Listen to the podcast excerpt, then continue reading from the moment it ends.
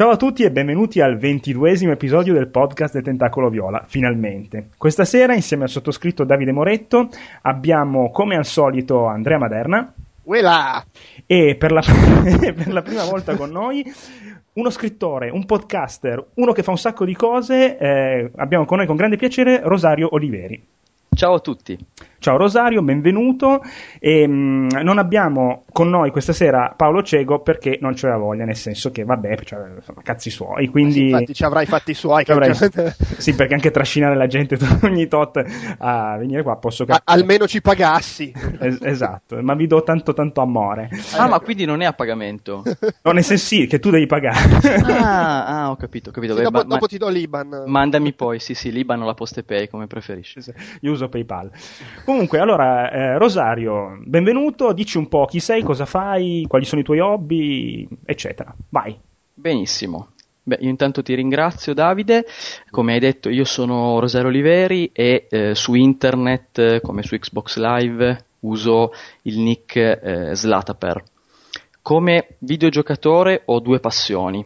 La prima è quella per i videogiochi narrativi, a partire dalle avventure grafiche punta e clicca cosa che vi dice subito che non sono proprio giovanissimo. Oh, finalmente, uno vecchio. Un, no. un, un anziano, oh, un anziano. Invece l'altra grande passione videoludica mia sono i videogiochi di calcio, mm. che purtroppo nei podcast sono abbastanza schifati, cosa che, che, mi dispiace.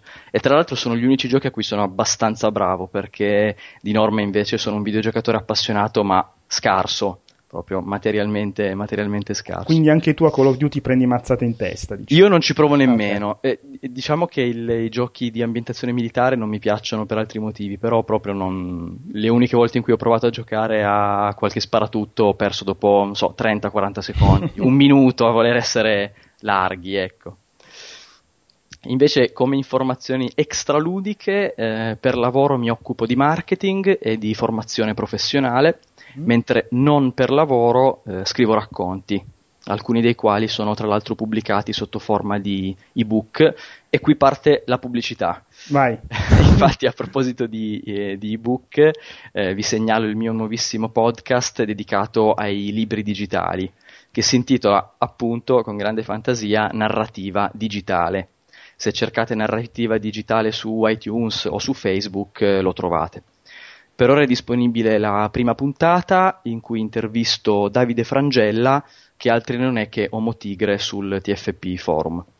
Tanto tutti lì siamo più o meno. Tu, ah, infatti, infatti. e in questa prima puntata parliamo di esordi letterari, autopubblicazione, esperienze di scrittura e libri. Che l'ho sentita ed è molto interessante, soprattutto per gente che ha nel cassetto da secoli qualcosa da pubblicare e ha voglia di farlo. Adesso c'è la possibilità, grazie a, eh, a varie. No, gra- ti, ti ringrazio, l'obiettivo è proprio valorizzare la, le persone e, e i libri. Voglio, ho cercato di adottare un format che possa, come dire, perseguire questa, questo obiettivo. Io non posso dire che sia un podcast bellissimo perché sono di parte, perché no, non sarebbe credibile, però nel panorama italiano è sicuramente originale è sicuramente un podcast diverso. Vero, vero. E a questo punto, se non vi siete ancora stufati di sentire tutte queste cose che non riguardano i videogiochi, vi dico anche che ho un blog dedicato al carling. Al carling? No, non è vero, è dedicato anche il blog alla scrittura, era, era, era una finta. Il blog lo trovate all'indirizzo autore da 4 soldi.blogspot.com. E con questo la mia autopromozione selvaggia è finita. Bene, bene. Allora, proprio perché abbiamo questa sera con noi una persona che sa scrivere in italiano, volevo introdurre... Oh! No, era una battuta, un ospite, madonna mia, come sei permaloso. no, ma si riferiva a te. Sì, no, difatti io non so scrivere in italiano. Ehm, eh, e allora volevo parlare un attimo di come sono scritti i videogiochi e più altre cose in generale, ovvero dato che adesso ci sono molti giochi con trame particolari, cinematografiche, eccetera, eh, la scrittura dei videogiochi è supportata dal gameplay in maniera decente oppure sono due cose ancora su binari paralleli che non si intersecano ma sembra che si intersecano? Per esempio, Andrea, tu che sei un grande fan di Alan Wake, secondo te il fatto comunque che eh, il gioco sia praticamente un racconto di Stephen King. Parti- partiamo di Alan Wake eh, originale, non eh, American Nightmare o cose... Il o- fratello scemo di Stephen King. il fratello scemo di Stephen King.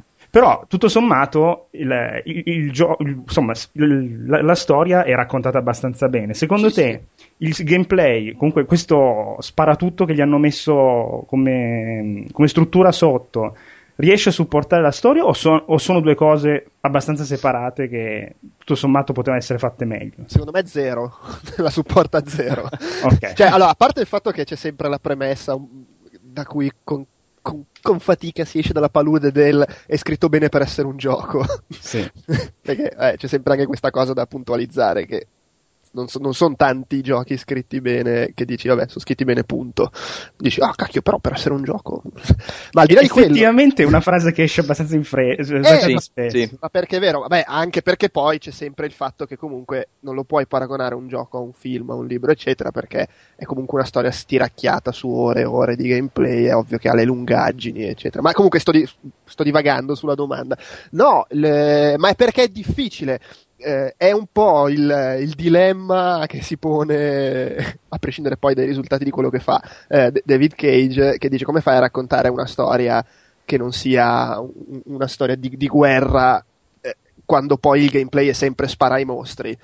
E- e- e Alan Wake è una storia in cui ha senso che ci siano dei, dei mostri e che lui li combatta. Ha senso fino a un certo punto che ce ne siano a decine, decine, decine, decine, decine, con livelli lunghissimi, divertenti, eh, in cui arrivano mostri da tutte le parti e poi si mette in pausa questa cosa e c'è il pezzetto di romanzo che va avanti. Tant'è che poi quando vogliono, sempre in Alan Wake, raccontare un po' di storia col gameplay, ti fanno fare tutt'altro, cammini per gli ambienti, parli con le persone, Sì. eccetera. Che poi è un po' il difetto che ha anche mh, col di Naughty Dog Uncharted, che ha, tut- ha tutta una serie di robe scritte benissimo, i personaggi ben caratterizzati, e poi fai il Rambo per eh, tre ore, e poi c'è di nuovo la scenetta fighetta con eh, la battutina e i personaggi ben caratterizzati, di nuovo, cioè, comunque è una cosa abbastanza eh, classica. Rosario, cosa ne Sì, sì, sì, io sono, sono d'accordo. Anche, eh, infatti, come giocatore, come ho detto, scarso, io questi giochi li gioco sempre eh, a livello facile, ultra facile, perché mi piace godermi la storia. Alan Wake eh, stesso, eh, io l'ho giocato tra l'altro solo fino a un certo punto perché poi l'ho prestato e non me l'hanno ancora restituito. Eh, l'ho giocato mh, a livello più facile, più facile eh, disponibile per poter, per poter andare avanti e godermi la storia, proprio perché la parte diciamo di shooting, di sparatutto non è nelle mie corde e mi piace anche fino, fino a un certo punto e sono d'accordo con Andrea sul fatto che le due cose siano, siano abbastanza separate, almeno in giochi, in giochi di questo tipo. Poi ci sono altri esempi in cui invece secondo me la, la relazione funziona un po' meglio. Tipo Metal Gear, per esempio, o, me- o no? Metal Gear, eh, se parliamo, ci sono degli elementi che ogni tanto, come dire, sono inseriti, sono inseriti bene. Mm. Sono inseriti bene. Io mi riferisco al primo. Per esempio, se non ricordo male, ma l'ho giocato davvero tanti anni fa, durante tutti gli scontri con i boss, i nemici ti parlano. Sì? È E vero. questa io l'ho trovata, la trovo, la trovo una, cosa, una cosa interessante. Anche molto giapponese, eh. Boh, sicuramente, sicuramente molto già, fa molto Cavaliere dello Zodiaco effettivamente, a pensarci. Però almeno non si, non si fermano, ecco, tra un colpo e l'altro, ma tu puoi continuare a, a- a giocare mentre, mentre loro ti parlo- mentre loro ti parlano.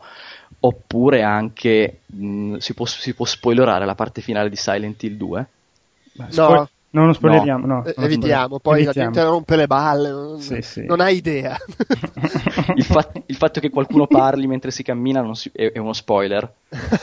No, beh, quello no, insomma. Capita anche Diciamo, tutta la, la lunga parte camminata in cui c'è... eh, una voce fuori c'è una, voce, c'è una voce che parla, ecco, diciamo che questo è, questo è- in questo modo è costruito sicuramente, sicuramente bene, però nella maggior parte dei casi, seco- anche secondo me, c'è comunque una, una scissione tra i, tra i due elementi. È anche quello che fa spesso, anzi sempre ormai, Rockstar Games, che mentre va in giro eh, racconta pezzetti di storia con te e, e chi ti sta a fianco che, che parlate di questo o di quello. eh. A cavallo, in macchina, a seconda del gioco. Eh, eh, ecco Andrea, tu avevi giocato i due DLC, DLC di, mm, di, GTA 4? No, io, io l'ultimo GTA che, che, ho giocato è il 3. Ah già, è vero, è vero, sì, sì. però no, perché... ho giocato Red Dead e Lane Noir, insomma lì succedono queste cose. Sì, no, però mi ricordo per esempio che The Ballad of Gay Tony aveva questo, mm, cioè era marcatissima la differenza tra la caratterizzazione dei personaggi, che era molto ben fatta, c'era una certo, un certo sfondo di un certo tipo, e il fatto che comunque tu pur nel tuo personaggio non dovendo fare certe cose tipo rubare macchine, ammazzare gente, lo potevi fare ovviamente, cioè il gameplay non ti puniva per essere, mentre in Red Dead il, game, il gioco ti punisce se tu non fai proprio le cose più o meno come dovreste farle, corretto? Andrea? Sì, sì, ti sento. Ok, no, no, perché io non l'ho giocato, tu non ho finito Red Dead, eh, ho giocato ah, un paio d'ore. Sì, anche, eh, ma vedi, il problema... Cercavo un appiglio per il, il, il, problema è che eh, la base è che comunque il giocatore... L'unico modo che hai per impedire al giocatore di romperti eh, questa cosa è, è mettergli 50.000 limiti e comunque anche se lo fai te la può rompere perché se tu guardi Heavy Rain è un gioco in cui non puoi fare sostanzialmente nulla e nonostante questo puoi fare un sacco di scelte che vanno contro quella che è la caratterizzazione del, del personaggio o la logica del racconto e figuriamoci poi in un gioco che ti vuole dare grande libertà come Grand Theft Auto, e, e, e lì è chiaro, cioè tu magari sei uno che non vuole, non vuole, commettere crimini e poi però nelle parti in cui giochi vai in giro a investire la gente in macchina. Sì, sì, magari non lo fai neanche apposta. Tra, tra, l'altro, ma anche in Red Dead, eh, lì sì, hanno messo dei modi per limitarti, ma, ma intanto appunto sono modi per limitare, ma alla fine comunque puoi farle le tue belle porcherie se vuoi, sì. eh, sono più contestualizzate se vogliamo, ma a volte poi eh, rischi anche di fare cose che suonano stonate e eh, alla fine limitano il divertimento di chi sta giocando perché gli limiti le, le possibilità, per cui è sempre un po' un equilibrio difficile eh, che del resto è figlio del fatto che stai provando a raccontare una storia mentre invece forse la cosa migliore che potresti fare è, è dare al, al, giocatore gli elementi per raccontarsela lui facendo quello che vuole nel gioco. Beh, per esempio io in Mass Effect 2 avevo preso una decisa, cioè il mio personaggio io lo vivevo come, voleva, come volevo che fosse, quindi non mi sono praticamente mai allontanato dal tipo, come dire, che vuole salvare tutti, però tutto sommato non è uno stronzo, quindi fa delle scelte abbastanza giuste anche se dopo se ne pente, cioè non ho mai rotto, secondo me lì va anche tanto sul giocatore che non deve rompere il gioco, dovrebbe goderselo. Nel, è ovvio che il gioco essendo il videogioco essendo una cosa interattiva può essere rotto come dici tu però in teoria il, è il giocatore che dovrebbe dire ah no questo me lo gioco cacchio è un gioco di ruolo della madonna allora lo faccio come se fossi veramente il paladino oppure lo stronzo però eh, dovrebbe essere il giocatore che eh, si, dà dei lim- si dà una storia insomma un, un limite di personaggio non so. Sì sì sì per carità. Ma a me fa venire in mente questo discorso una similitudine che se non sbaglio fa eh, Chris, Chris Crawford e che dice che raccontare una storia intera- in modo interattivo è come raccontare una storia a un bambino che ti fa delle domande. Mm. Quindi in realtà il bambino effettivamente te la può far rompere la storia di Cappuccetto Rosso perché ti costringe con le sue domande ad andare in una direzione che eh, nell'originale, nell'originale, non c'è. Lui, fa, lui, usa questa immagine che secondo me, come dire, se ti metti dall'altra parte, dalla parte di chi costruisce il gioco, può funzionare abbastanza. Chiaramente è un po' è, è, è limitante, non, non, non, prende tutto, però, però, secondo me funziona abbastanza bene come immagine, come idea. Sì, anche perché l'immagine della nonna, del lupo squartato con dentro l'interiora della nonna di Cappuccetto Rosso che vengono fuori sarebbe brutta, effettivamente. Beh, quella è la storia originale, però. Ah, sì. Sì. Non dimentichiamoci che poi gli mette i sassi dentro e, lo, e, lo, e lo, getta nel fiume. Sul serio? Eh, al lupo, eh sì, eh. Sì, mette sassi, gli mette i sassi dopo che ha tirato fuori. Ma, il lupo dorme, non si accorge di nulla. non è vero. I, I, sassi nello stomaco, ricuce tutto ma e lo butta nel fiume. Beh, sì, sì. Gli avete rovinato una cosa che da Ci sono tutto... tante varianti di queste storie classiche, di cui alcune sono veramente crude. Giga splatter. E... Vabbè, e comunque sì, dipende tantissimo dal gioco se si crea o meno la, la, la dissonanza fra quello che fa il gioco. Cioè, alla fine Mass Effect è un gioco dove comunque tu giochi anche nel momento in cui stai raccontando la storia perché fai le scelte scelte, eccetera, e quindi magari lei, lì sei più limitato ed è più difficile rompere l'illusione del mondo. Poi magari puoi romperla nel senso che fai scelte come incoerenti fra di loro, ma quello sì. è un altro discorso. Poi lì è chiaro, sta anche al giocatore. Secondo me lì eh, è nel senso, il giocatore che non c'ha voglia e non gliene frega niente non deve essere un problema eh, è chiaro che il discorso di provo a raccontare una storia tu lo fai per chi ha voglia di farsela raccontare. Sì, e sì. Dopodi- dopodiché devi essere anche bravo tu a costruire un mondo di gioco in cui chi è disposto a, a venirti dietro a crederti, eh, poi però non trova 50.000 cose che gli rompono l'illusione, dalla banale muro invisibile. Eh, quello sì. Eh, eh, cioè, alla fine l- l- la, la regola d'oro è creare una situazione in cui io non mi trovi, io giocatore, non mi trovi a chiedermi perché non posso fare questo questa cosa. Sì, tipo in batte- ecco, secondo me la grande differenza tra uh, parlando di sparatutto che non hanno una trama, però se tu prendi eh, però, un però c'è comunque l'illusione esatto. che fa parte del discorso. Tu prendi un Modern Warfare 3 che è un filmone dove tu di- sei sempre comunque su una giostra e un Battlefield 3 dove ogni tanto ti, ti cammini e ti appare la scritta eh, stai allont- ti stai allontanando dal, dal coso della guerra, torna indietro il gioco finito. Cioè, che senso ah, ha? Questa cosa non, la, non, gioca- non avendoci giocato non la sapevo, ma sì. fa un po' ridere effettivamente. Eh sì, un filino, soprattutto se vuoi fare le scarpe a... Un tantino ridere. Eh, sì, Beh, ma parlando di, di Mass Effect, secondo me funzionano meglio le micronarrazioni nel gioco ovvero quelle piccole storie che, di cui il gioco è disseminato e secondo me sono anche più interessanti della trama principale, che poi la trama principale è quella del film di fantascienza sì. classico. E invece tutte quelle microstorie, non lo so, eh, il, eh, il, vedovo della soldatessa che ti chiede il, eh, di, di, di, intercedere presso le autorità affinché il cadavere della moglie venga rimpatriato, eh, tutti quei, quei ti, no, non l'hai trovata? No, io ho cercato di fare tutto perché ah, no. mi è piaciuto moltissimo. E mi è piaciuto proprio andare a inseguire queste micro storie che poi spesso sono anche legate tra loro perché ritornano nell'arco, nell'arco del gioco. E questi secondo me sono. Questo è uno degli elementi che funziona molto molto bene, secondo me, in Mass Effect. Il, il, mio problema in quel senso, ho giocato solo il primo Mass Effect, è, è stato il, il, fatto che però eh, mi interessavano le, le, missioncine, insomma, facoltative, eccetera, solo che le trovavo noiose da giocare e quindi non arrivavo a vedermi la storiella. Secondo me nel secondo sì. sono fatte molto meglio, cioè sono come, come coinvolgimento sono fatte meglio. No, no, ma non, cioè, nel senso, il mio problema col primo Mass Effect è che alla fine poi le missioni in termini di gioco erano tutte vai lì, ammazza tutti o evita i nemici e fine. E, e, quindi poi ho detto, vabbè, ma sai che vado a finire il gioco e buonanotte. e vabbè, conta anche quello, cioè, nel sì, senso, sì, conta, c- conta. A, a, proposito di dissonanza, se la, gioca- se la storia ti piace un sacco, però poi il gioco ti annoia, c'è qualcosa che non funziona. Sì, quello sicuramente. E, ed è uno dei grandi cioè de- dei grandi traguardi che il videogioco dovrebbe prima o poi raggiungere, ovvero un bilanciamento dove non, non ti rompi i coglioni e la storia ti piace, perché sì. comunque, e, e, comunque a livello di scrittura, come dicevi tu, ha da ancora da farne di passi per, per non più dir più la frase, eh beh, però per essere un videogioco, insomma, dai, dai, una bella storia, bei personaggi, che... Sì.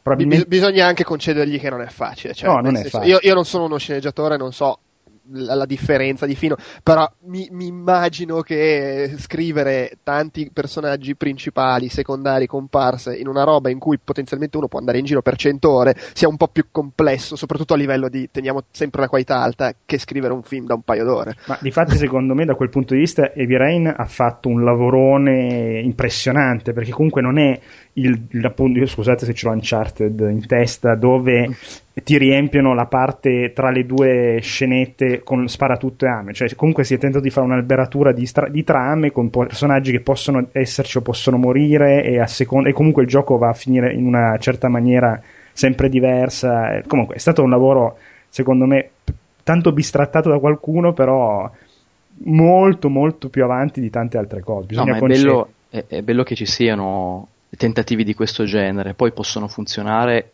o meno, però è, è, è, bene che ci siano, a mio parere. E poi c'è un gioco come Journey che dura due ore e, e, ti fa, cioè, e, ce l'ha la trama quel gioco alla fine, ce l'ha una trama. Ma, ma, ma quella è, le, cioè, allora, c'è, c'è una cosa che è, è, un, è, un, po' un punto di incontro, nel senso che sicuramente vuole raccontarti qualcosa, però è tantissimo l'astrazione, il potere evocativo e il leggici quello che vuoi tu, te la racconti tu la storia, anche come ti comporti incontrando qualcuno in giro. Sì, quello è vero.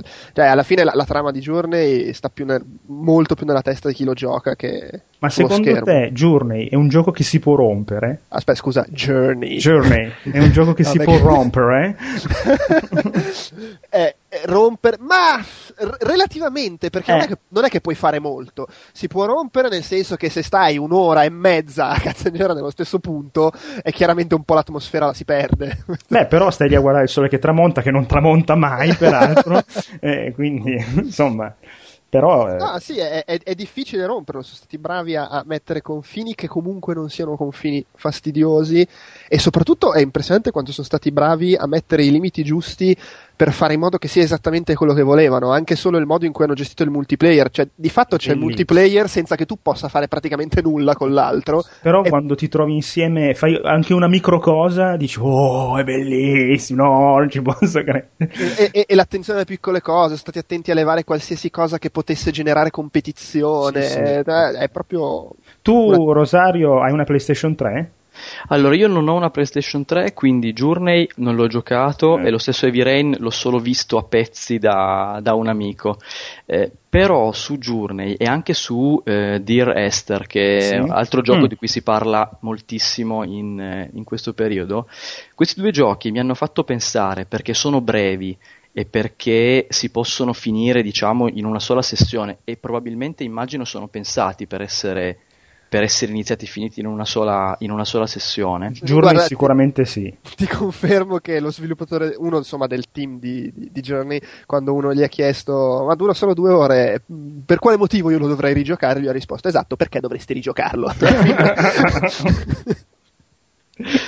No, dicevo, mi hanno fatto pensare a un brano eh, della filosofia di composizione di Edgar Allan Poe. Eh, Madonna, qua siamo. Perché? Perché lui mette in relazione l'effetto che l'autore vuole ottenere con la lunghezza dell'opera. Mm. Sono andato a cercare la frase e la vorrei leggere perché ovviamente qualunque cosa possa dire io non potrebbe rivaleggiare con le parole dell'autore. Lui scrive: Se un'opera letteraria di qualunque tipo è troppo lunga per che si legga in una seduta sola, dobbiamo rassegnarci a fare a meno dell'effetto di enorme importanza legato all'unità di impressione perché se occorrono due sedute, fra l'una e l'altra si frappongono le vicende del mondo e ogni parvenza di totalità ne viene immediatamente distrutta. A me piace moltissimo questa cosa che ovviamente fa riferimento in parte alla poesia nella sua, nella sua filosofia mm-hmm. di, di, di, composizione e in parte al racconto breve perché la, la massima parte della, delle opere di Poe sono appunto, sono appunto racconti brevi. Nei videogiochi questa cosa è abbastanza rara, nei videogiochi narrativi, noi siamo abituati ai giochi da 20, 30, le 100 ore 200, di Final Fantasy VII, eh, sì, le 100 Skyrim. ore di Final Fantasy VII o di Skyrim. E, e, invece questa cosa appunto essendo rara, secondo me è, è molto particolare, giochi come questi vanno segnalati e come dire valorizzati proprio perché hanno questa caratteristica particolare e rara nel nostro, nel nostro campo. Mamma mia, il, momento più al- culturalmente più alto del podcasting videoludico italiano è stato questo, sul serio. Se vuoi, se vuoi faccio un rutto. Io sono bravissimo. Eh. no, comunque è vero, concordo e eh, l'avesse scritto anche di Lovecraft, eh, anche Lovecraft nella sua immane tristezza sarebbe d'accordo di questa cosa. Perché effettivamente mm, poi è ovvio che se fossero tutti giochi da due ore dopo un po' ti rompi anche le palle nel senso però effettivamente per esempio anche ne parlerò dopo Alan Wake American Nightmare c'ha questa cosa che puoi tranquillamente finire in una sessione ed è bello, ed è bello perché comunque non, non, perdi tempo a fare cose assolutamente inutili per più del tempo necessario. Ecco. Eh sì, ma poi a proposito di storia diluita o di scrittura mm. diluita, come diceva prima Andrea, il, questo, questo, giochi di questo genere diciamo annullano questo problema non sì. ci metti delle settimane a finire un gioco in cui chiaramente la, la storia ti può dare eh, un impatto diciamo molto più, molto più debole. Se invece tu te la godi come ti godi un film oppure un racconto breve o la puntata di un telefilm, chiaramente ha un impatto, ha un impatto diverso. Sì, tra l'altro spesso gli sviluppatori eh, di- difendono, tra virgolette, la narrazione allungata dei videogiochi dicendo sì, ma perché voi lo paragonate ai film invece come un telefilm? Ma non è vero, perché comunque un, te- telefilm è costruito... non è vero. Eh, cioè, sono tanti mi- micro racconti con un loro- una, una loro struttura. Oltretutto, il telefilm, anche più del film, è pensato per tenerti sempre col fiato sospeso e farti venire voglia di andare avanti. E nei videogiochi non non è assolutamente così, a parte rarissimi casi. Eh, bene, mi sembra che insomma abbiamo parlato abbastanza di questo, ta- di questo item. eh.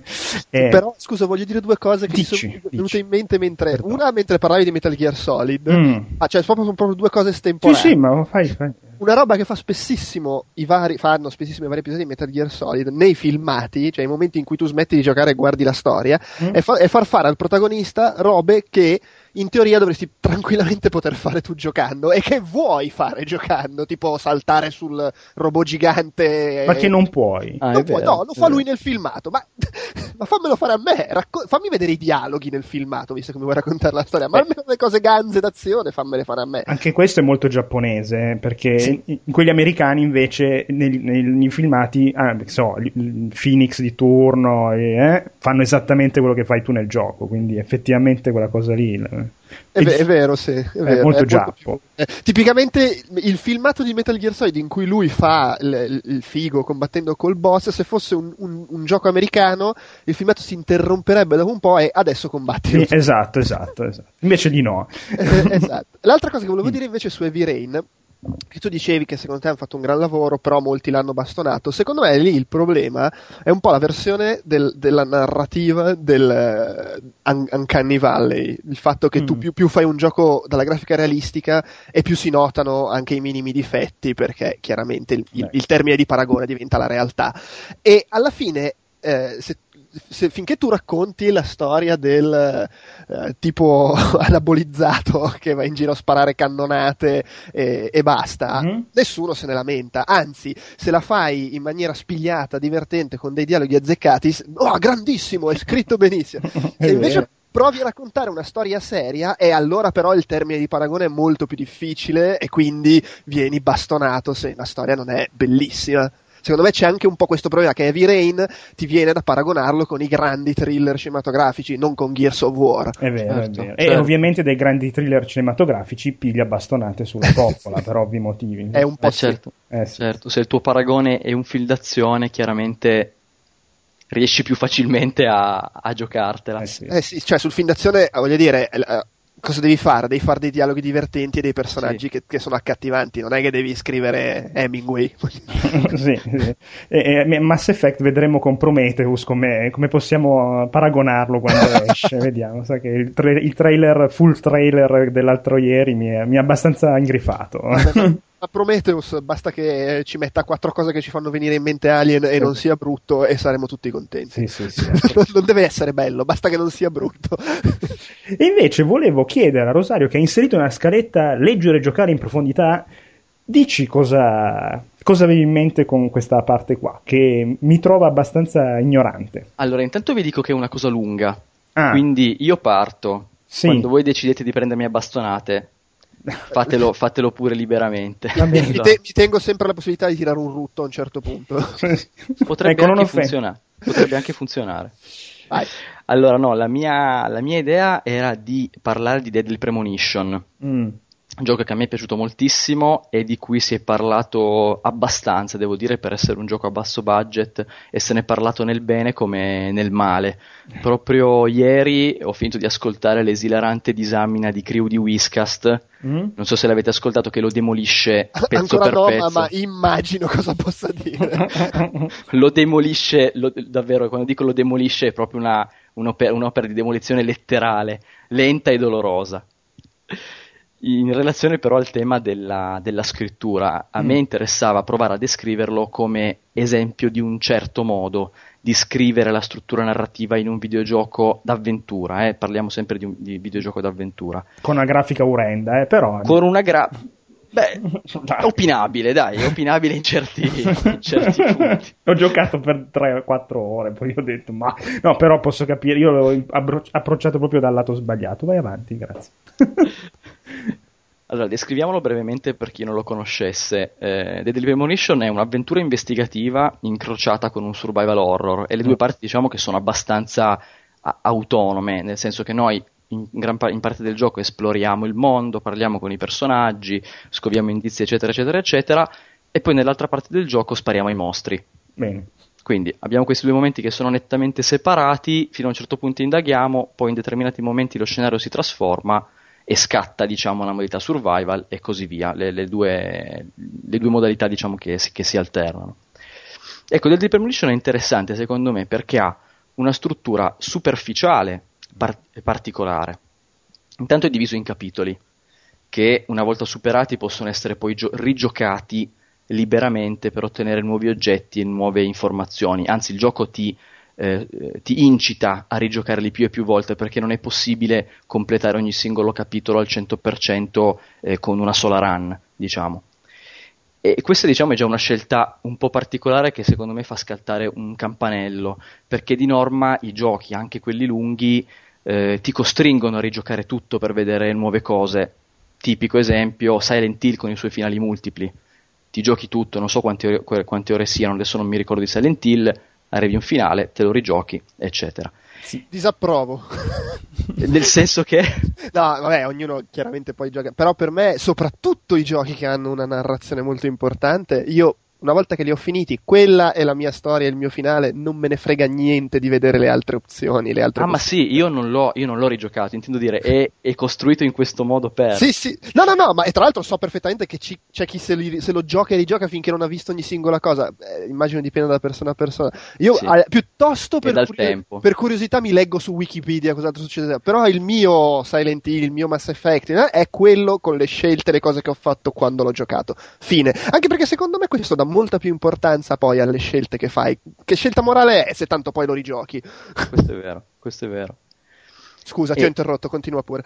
Vado. E, e invece eh, Deadly Premonition, a, a, mio parere, sembra un po' dire al giocatore, ehi, tu goditi la storia, se perdi qualcosa non ti preoccupare, perché tanto puoi rigiocare questo o quel pezzo per approfondire liberamente. Quindi già, diciamo, ti incita a questo tipo di, questo tipo di, di fruizione. E quindi abbiamo questa struttura che da un lato è lineare, perché addirittura diciamo seguendo la storia da un punto A a un punto B ci sono le frecce che ti guidano. Cioè tu eh, ti muovi con la macchina, diciamo, nel mondo di gioco e vedi queste enormi frecce verdi, se non ricordo sì, male, semitrasparenti, sì, sì. che ti dicono è qui che devi andare, vai Brutto qua per andare, per andare avanti. Però che succede? Che allo stesso tempo ti permette invece di soffermarti sulle singole tappe del viaggio, sui singoli capitoli, per giocarle poi in profondità.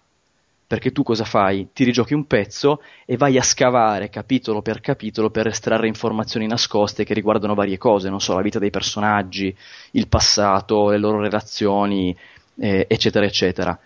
E quindi c'è un secondo strato. Mm. E poi teniamo anche conto che il gioco ti suggerisce questo modo, eh, questo, com- come accedere a questo secondo strato? Solo in parte, perché ci sono le missioni secondarie che sono diciamo documentate, insomma il gioco te le, te le documenta nella, nella, mappa, ti dice quando le, le hai iniziate, quando le hai finite, eccetera. Mentre altre cose ulteriormente si possono scoprire eh, liberamente pedinando i personaggi, osservando le loro abitazioni, le loro auto, facendo il guardone mm. eh, o facendo l'investigatore, insomma, se vogliamo entrare nel personaggio. Quindi c'è un ulteriore strato di racconto a cui diciamo si può accedere solo se si gioca eh, come un curiosone, con estrema, con estrema curiosità. Uh-huh. A me piace molto questa struttura perché mi ha ricordato un tipo di eh, struttura di racconto ipertestuale che viene definita, io l'ho, l'ho letta come definizione eh, in un libro ad accessori. Mm. In pratica funziona così: c'è un ipertesto lineare e poi tu puoi approfondire ogni singolo pezzo eh, andando a scovare informazioni ulteriori che ti completano la storia. E questo non vale soltanto per eh, i racconti ipertestuali, non pensiamo soltanto all'ipertesto come, come, storia digitale, come internet, ma esistono degli esempi, eh, come dire, cartacei. Per esempio, un protoromanzo ipertestuale si chiama Raiuela, io non conosco la pronuncia sudamericana, di, di un autore Julio Cortázar, mm. è un romanzo scritto su carta, suddiviso a capitoli, eh, che si può leggere in due modi. O in modo lineare, dal mm. capitolo 1 al capitolo 56, in cui ti, ti, il, il, il, romanzo ti segnala che finisce, mm-hmm. oppure si può leggere seg- seguendo una mappa in cui tu salti da un capitolo all'altro.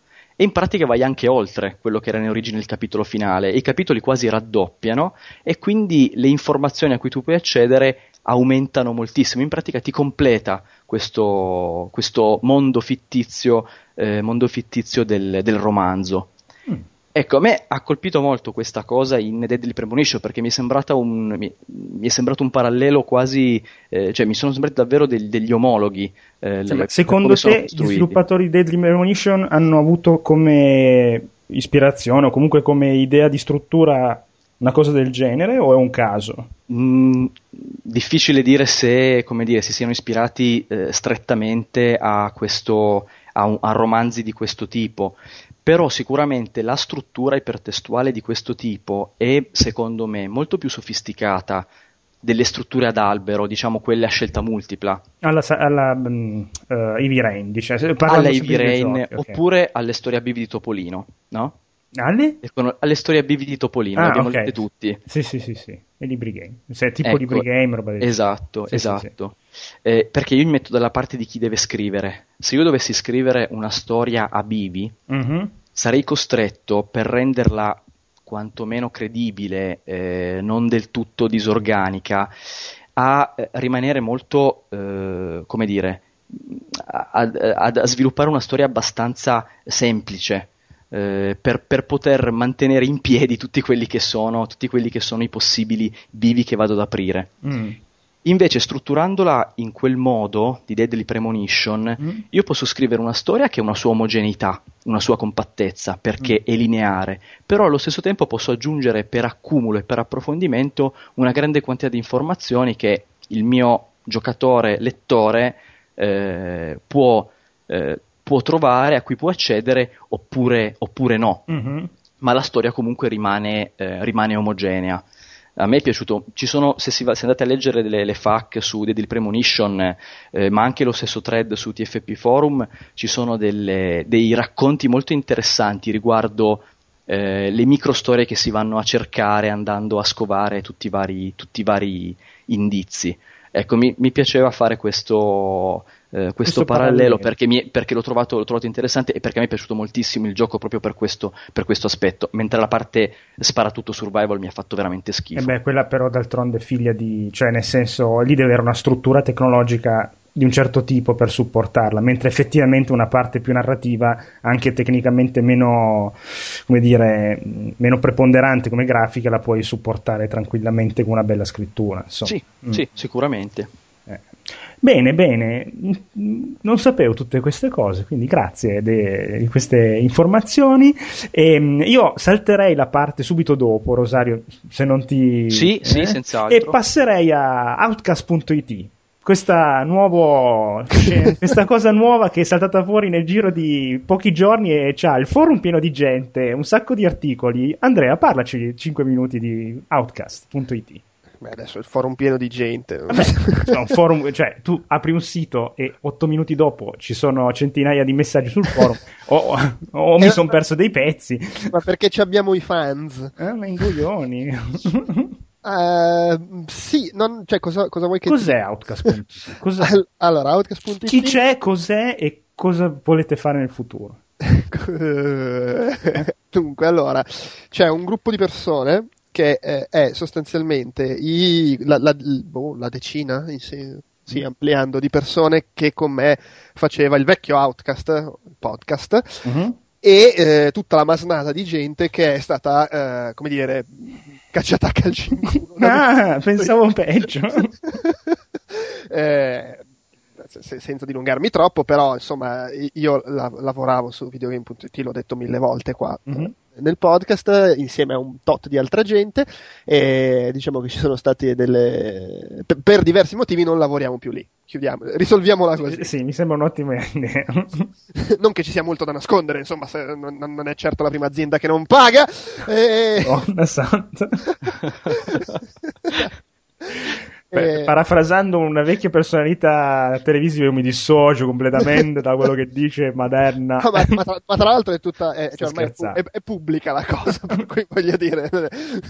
e, ehm, fondamentalmente, disdetta di contratto non lavoriamo più lì, qualcuno ha continuato a farlo, qualcuno no, ma il nucleo delle persone ha detto: vabbè, adesso che facciamo?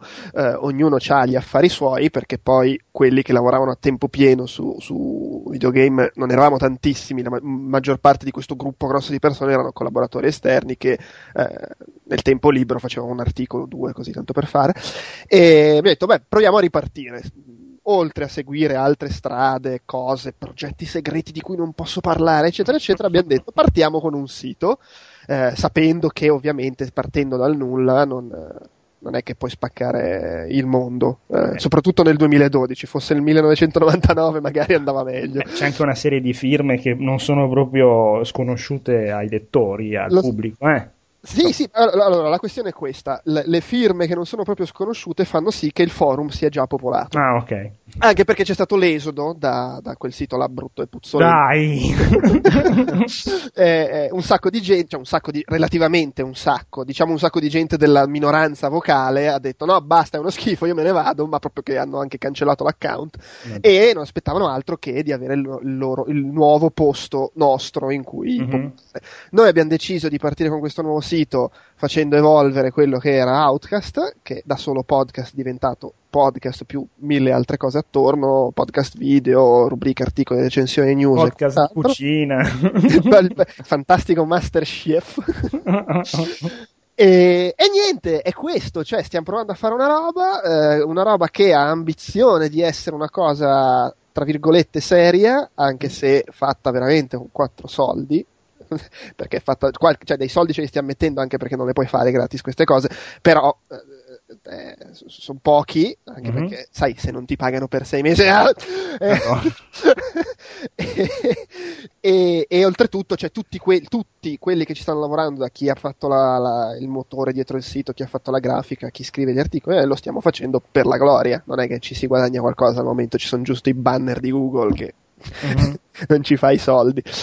E, e niente, eh, prospett- è, è, in alfa eh, e non è tanto per dire, nel senso che è un sito che abbiamo messo su praticamente in una settimana. do- doveva partire più avanti, ma poi siccome io e Fotone siamo impazziti abbiamo deciso di pagarci il viaggio per la GDC. Madonna. Anzi, a me me l'ha pagato la mia ragazza. Eh. Anche perché salutiamo, ciao. Anche perché non mi pagano da sei mesi. Eh... E niente, e quindi essendo la GDC abbiamo detto vabbè cacchio partiamo con un sito così almeno ci mettiamo dentro le cose che vediamo alla GDC. Eh, eh, poi vabbè io scrivo anche per uh, Games Village e per altre sì. riviste quindi qualche soldo da quel viaggio mi ritorna ma certo non quello che ho speso. E... In gadget peraltro, non per il viaggio vero. In pizze orribili e gadget. giusto, giusto. Niente, vabbè, fondamentalmente lo spirito del sito è una versione non molto, ma leggermente addomesticata di Outcast, nel senso che probabilmente non parleremo più delle tendenze pedofile di Miyamoto. Eh. Comunque, se qualcuno pensa che ci sarà un, un episodio 23 del Tentacolo, scordatevelo. Eh, però sì, l'idea è di fare una roba un po' per quanto comunque cercando di essere, eh, come dire, seri, da, dare giudizi, non so, nelle recensioni, giudizi ragionati piuttosto che eh, notizie documentate, insomma, le cose che si fanno normalmente quando vuoi fare un sito fatto bene, però con un approccio un po' più easy a livello di linguaggio perlomeno, sia nei, nei, nei filmati che ne, ne, nello scritto, eccetera. È chiaro che eh, per, non è che ci l'idea è ispiriamoci a, a Kotaku, Destructoid e Rock Paper Shotgun, però se devo dare un esempio di qualcosa che può ricordare, volendo, è quello perché alla fine poi il formato blog, eh, sì, lo, sti- sì. lo, stile personale. L- l'indicazione che io do a tutti quelli che scrivono è, eh, cioè do indicazioni tipo lunghezza, eccetera, però poi a livello stilistico dico scrivi come cazzo vuoi. e, e, evita magari alcune cose particolari. Con le bestemmie, ecco. Quello sì, ad, dovuto, ad alcuni ho dovuto spiegarlo. e, ho, ho, anche, non sembra magari leggendo, ma alcuni testi li ho censurati. e una cosa che vogliamo evitare è la prima persona plurale, che è la, tipo la, alla Edge, o ah, anche okay. a com'era su videogame.it. Sì, sì, sì. E, vabbè, insomma, fondamentalmente è questo. Non, non bene, so che, che, che, altro posso, posso raccontare. Sembra, sembra, che insomma due o tre denunce arriveranno, quindi dopo. eh. No, ecco, una cosa, una cosa che devo dire bella è che un sacco di gente, cioè la maggior a parte quelli del gruppo, del nucleo iniziale, un sacco di gente che si è aggiunta poi a scrivere Mm. Non, non, gliel'ho chiesto io, cioè c'è un sacco di gente che salta fuori dicendomi oh figata voglio partecipare, evidentemente... Ma leggendolo fa, dà quell'impressione che ci sia tanto entusiasmo dietro. Sì, sì, poi vediamo fra un mese quando l'entusiasmo finisce. quando la, la, la, dopamina finisce. Esattamente, per adesso è, è, è, una cosa bella che non, non, ho idea di che futuro abbia, eh, vedremo insomma. Bene, bene. www.outcast.it eh, eh, peraltro ci, a parte il tuo messaggio a nazione ci sono un sacco state facendo un sacco di personaggi famosi meno famosi insomma, dell'editoria italiana di videogiochi che vi fanno il filmatino dove vi consigliano e vi sì, sì, ma anche sviluppatori. Alla GDC abbiamo, sì, è vero, sviluppatori. Abbiamo sì. importunato un sacco di gente. Dice, sì, ma, di quel ca- ma sì, ma parla in finlandese, ma che me ne frega. Beh, è figata, insomma. Fa molto Virgin Radio. Oh, listen to Virgin Radio. Italia 1. Esatto. Eh, bene, allora andiamo avanti dopo questo amico spottone di Autos.it. eh, Rosario, pare che eh, Amazon eh, possa ridare i soldi a quelli a cui non è piaciuto il finale di Mass Effect 3 che noi non sappiamo perché non abbiamo giocato. Noi non lo vogliamo sapere. Non lo vogliamo sapere perché dobbiamo ancora giocarlo. Ma a parte che appunto stavo leggendo in giro per internet che forse ovviamente non sarà un um, refound completo dei soldi, ma secondo te ma come fa una persona a chiedere i soldi indietro di un gioco che ha giocato, ha finito e non gli è piaciuto il finale? Cioè, no, veramente. Beh, se, se, è italiano lo può fare. No, allora io rivoglio i soldi de, eh, eh, i fiumi di porpora, eh? Va bene? Perché io ho speso, allora erano ancora in migliaia di lire, ho speso 8 mila lire andare al cinema, porca miseria, poi il finale è una merda, e rivoglio i miei soldi.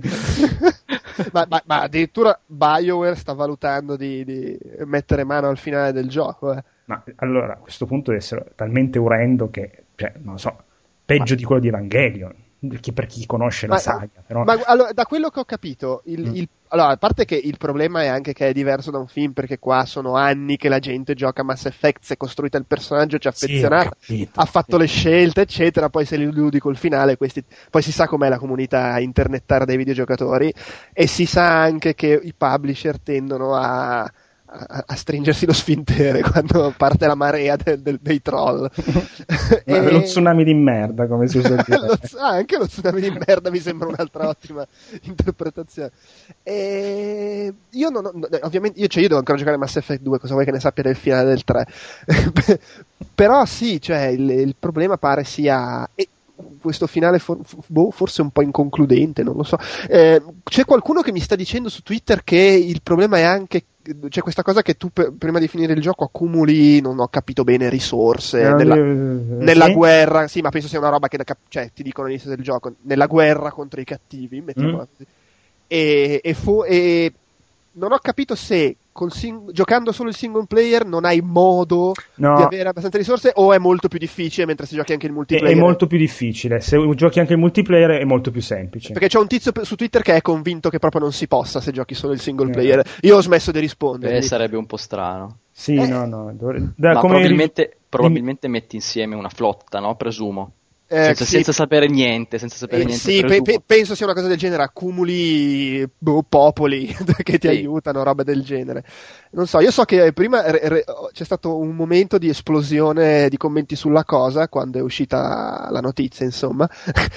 Ho retweetato uno che diceva BioWare è una vergogna, cedere alle, a, a, a, internet è come negoziare con i terroristi. Madonna. Re- rendi, rendi le cose più difficili per chi viene dopo di te. Che tristezza infinita, mamma mia. ma guarda che, cioè, vabbè, è ovvio che è, un, è, un'iperbole, ma alla fine il concetto è un po' quello, eh, perché cre- creano un precedente che poi, poi, non ha più fine sta cosa. Ma basta non farlo, punto. Ma infatti, eh. sì, ma infatti va benissimo che la gente protesti, l'importante è che non gli diano retta. Quello è vero, quello è vero. Concordi, Rosario? Sono d'accordo, sono Perfetto. d'accordo. Perfetto, bene. Speriamo allora che non facciano questa vaccata di cambiare il finale, anche se non l'ho giocato e lo giocherò solo tra mesi e mesi. Come, per esempio, Mass Effect 2 l'ho giocato un anno e mezzo dopo che è uscito, quindi insomma. Eh. Ma, sono... mm. scusami, una cosa a cui tengo molto, se cambi il finale perché la gente protesta, sostanzialmente dopo che sono vent'anni che sei Bioware e che te la meni, ah, noi facciamo le storie, ci, ci, crediamo, ci teniamo, stai però sostanzialmente dicendo che in realtà non ci credi e non te ne frega niente del prodotto che hai buttato e, fuori. E non sono capace a fare quello che il pubblico vuole, tra parentesi. Sì, ma soprattutto che hai messo in mente una roba di cui non sei convinto se sei così pronto a cambiarla eh sì. e, e, e, a riscrivere tutto, che è un po' la, la storia di Electronic Arts eh, e dei, dice, dei, talebani di Medal of Honor. Vabbè, dai, eh li no. cambiamo. Ah, sì, sì, cambiamo il nome, non sono talebani in realtà. Eh, sono persone con un turbante. Se lo trasformano in, Bast- in, Battlestar Galactica, io sono d'accordo. Eh, eh dubito. Io, io alzo le mani e sono d'accordo. Ne compro due di copie. Avete visto il nuovo trailer? No. No. È, usci- è, uscito un trailer di. Io non sapevo neanche la stessero facendo, l'ho scoperto guardando il trailer. Non ho capito se è una nuova serie o solo un episodio speciale, comunque un prequel con Adama da, da giovane. Ah, eh, ah no, no, no, non lo sapevo. Bene, si chiama Bat- Battlestar Galactica due punti qualcosa che non mi ricordo. The prequel, giusto per essere. no, volevo dire che Battlestar Galactica. Uh, dai, Baffan. Ho aperto il link sbagliato ed è un link in Germania non lo puoi vedere, ma come l'ho visto prima? Vabbè, Battlestar Galactica qualcosa. Peraltro in Germania su YouTube c'è un sacco di roba che non puoi vedere, anche di musica che in Italia invece è...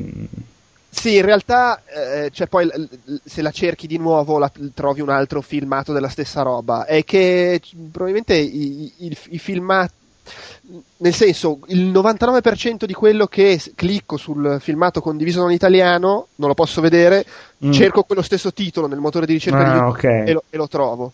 Okay. E comunque se non funziona quello c'è il, il sito, da, per, per, si chiama Unlock YouTube per superare questi problemi. molto bene, molto bene.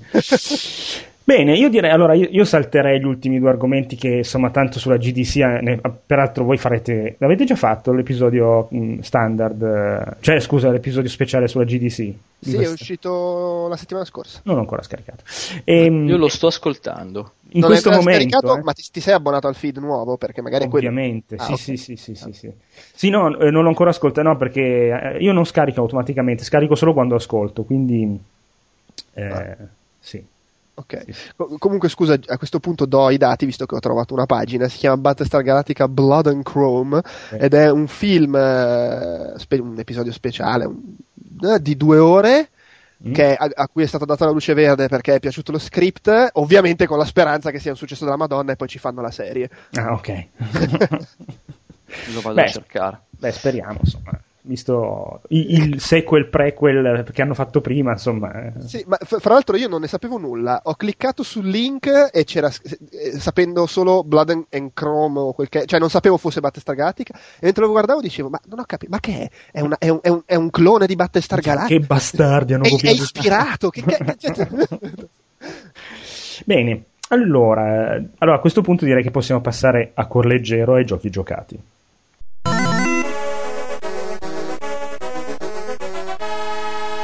Prepare to qualify. Partiamo, dai, ospite, Rosario, Batti.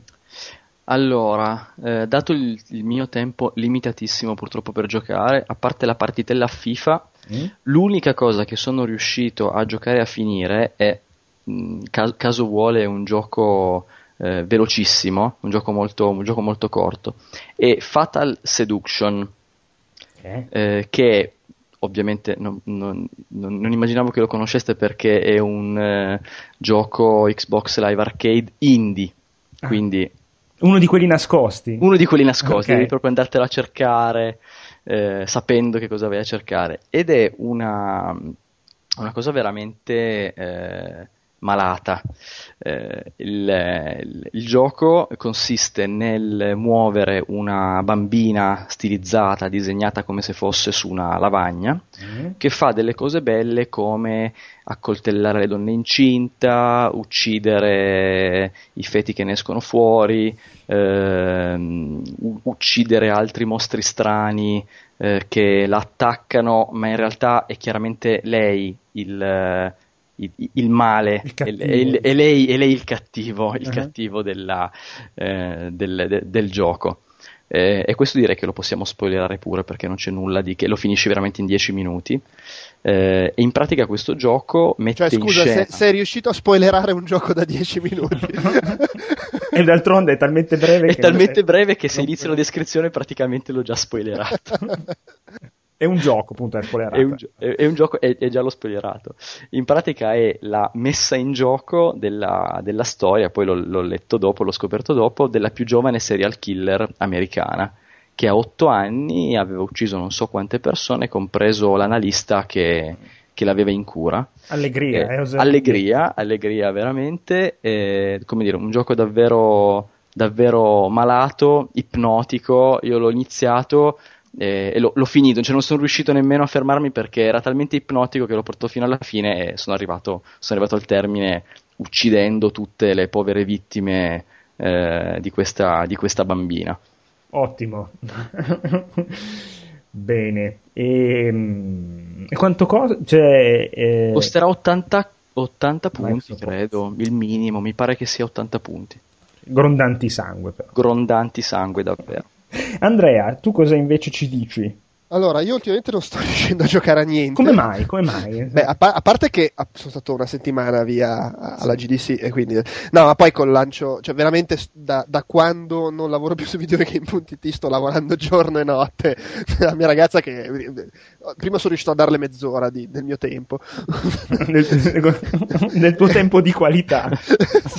sì, perché vabbè, a parte che chiaramente Outcast è gratis e è gratis nel senso che non mi dà soldi sì. per il momento in futuro chi lo sa e, però mi succhia avendo il ruolo che ho che è da amministratore mi succhia un sacco di tempo a parte la, la quantità di roba che scrivo ma poi star dietro a tutto eh, soprattutto poi adesso che bisogna far partire tutti i podcast eh, far partire tutte le robe è un disastro in più cerco anche di fare dei lavori che mi procurino dei soldi quindi altro tempo da impiegare e non sto riuscendo a giocare però però posso dire delle cose. Intanto posso... Una cosa che sto riuscendo a fare, ho scoperto, ho mm. scoperto mm. che ormai sono diventato grande, ho imparato a contenermi, a non cliccare e comprare cose a caso su play.com, oh. Zavvi, Deate, eccetera, cosa che un tempo, eh, tipo, mi arrivava un link, clic, comprato. Eh, eh, anche avere dei soldi effetti- o non averli può essere un... Esatto. no, ma quando ancora mi pagavano già mi ero abituato. Ah, okay. eh, ehm, e anche su Steam ho imparato a contenermi. Dove non, ries- non ho ancora raggiunto questo stadio è su Android, mm. cioè sul telefono. Posso fare l'elenco delle ultime cose che ho comprato, più che altro perché è un elenco di cose che sono uscite su Android. È uscito Dungeon Village, mm. che è il nuovo gioco di Kairosoft. Basta, Beh, ma tu stai praticamente finanziando Kairosoft, ma mi piace, figli di Kairosoft. Esattamente. Ca- ca- pronto? Pronto? Pronto? pronto? Io vi sento. Sì, ok. E dicevo, Kairosoft che continua a far uscire due giochi per volta, uno su iOS e uno su Android, e poi dopo un po' li convertono. E quello che è appena uscito su Android è Dungeon Village, che praticamente è Dungeon Keeper fatto alla Kairosoft.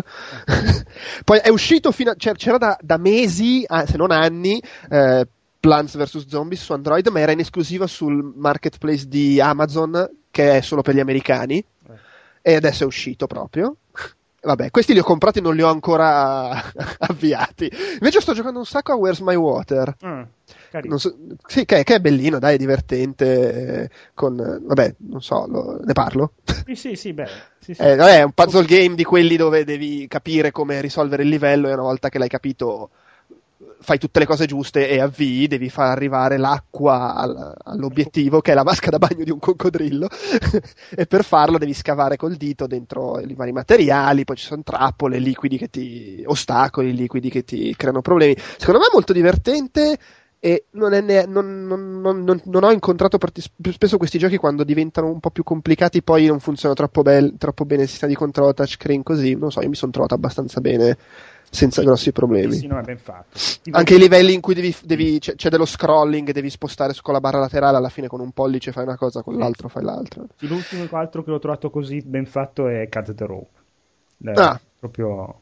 Però... Beh, sì, ma Cut, Cut the Rope secondo me è, è superiore. È, è, perché è ancora più immediata come, come è superiore perché è un po' meno complicato eh, esatto, è più immediato però forse ti dà più soddisfazione perché comunque hai solo cioè invece in Where is my water secondo me tu hai un, um, un range di possibilità per cui tu puoi non so dire, puoi risolvere il livello magari scavando leggermente più a destra leggermente ah, sì, sì, invece più, Rope Esatto, è come, come, Portal, nel senso, ah, ho trovato la soluzione, tri tri tri tri, fatto. è vero, sì. È, Poi, segnalo, è importante, è uscito il secondo Humble, Humble Bundle per Android, Mm? eh, per Android ma in realtà anche per computer, nel senso che tu compri e hai i giochi da scaricare su Android, ma ce li hai anche su Mac o Linux o Windows, su Steam eh, o anche non su Steam, cioè proprio ce li hai come vuoi. I giochi sono Cannabalt, Zenbound 2, Cogs e Avadon The Black Fortress. Ov- vabbè, Cannabalt penso lo conoscano tutti. Mhm. Zenbound 2 e Cogs sono due puzzle game molto molto belli, Avadon è un GDR. S- eh, come al solito offerta libera, ma se paghi più dell'offerta media, che in questo momento è 6,39 dollari, hai anche Sword and Soldiers, che è un pseudo tower defense attack eh, molto carino. Sono tutti giochi in realtà che esistono da un po', ma che con questo Humble Bundle esordiscono su Android, quindi può essere Mhm. una cosa interessante per chi usa Android, e sono tutti molto belli. Cogs è un puzzle game fantastico, una, una variante sul gioco del 15, ma bellissima. E Zenbound, vabbè, penso sia abbastanza Sì, famoso, sì. quello dove devi eh, rotolare la corda sui Sì. pezzi di legno. E vabbè, insomma, sono, sono molto belli. eh, da, da puntualizzare però che Avadon eh, è solo per tablet, quindi su- Mm. sullo smartphone gli altri quattro puoi giocare, Avadon no, mentre su computer li Ah. puoi giocare.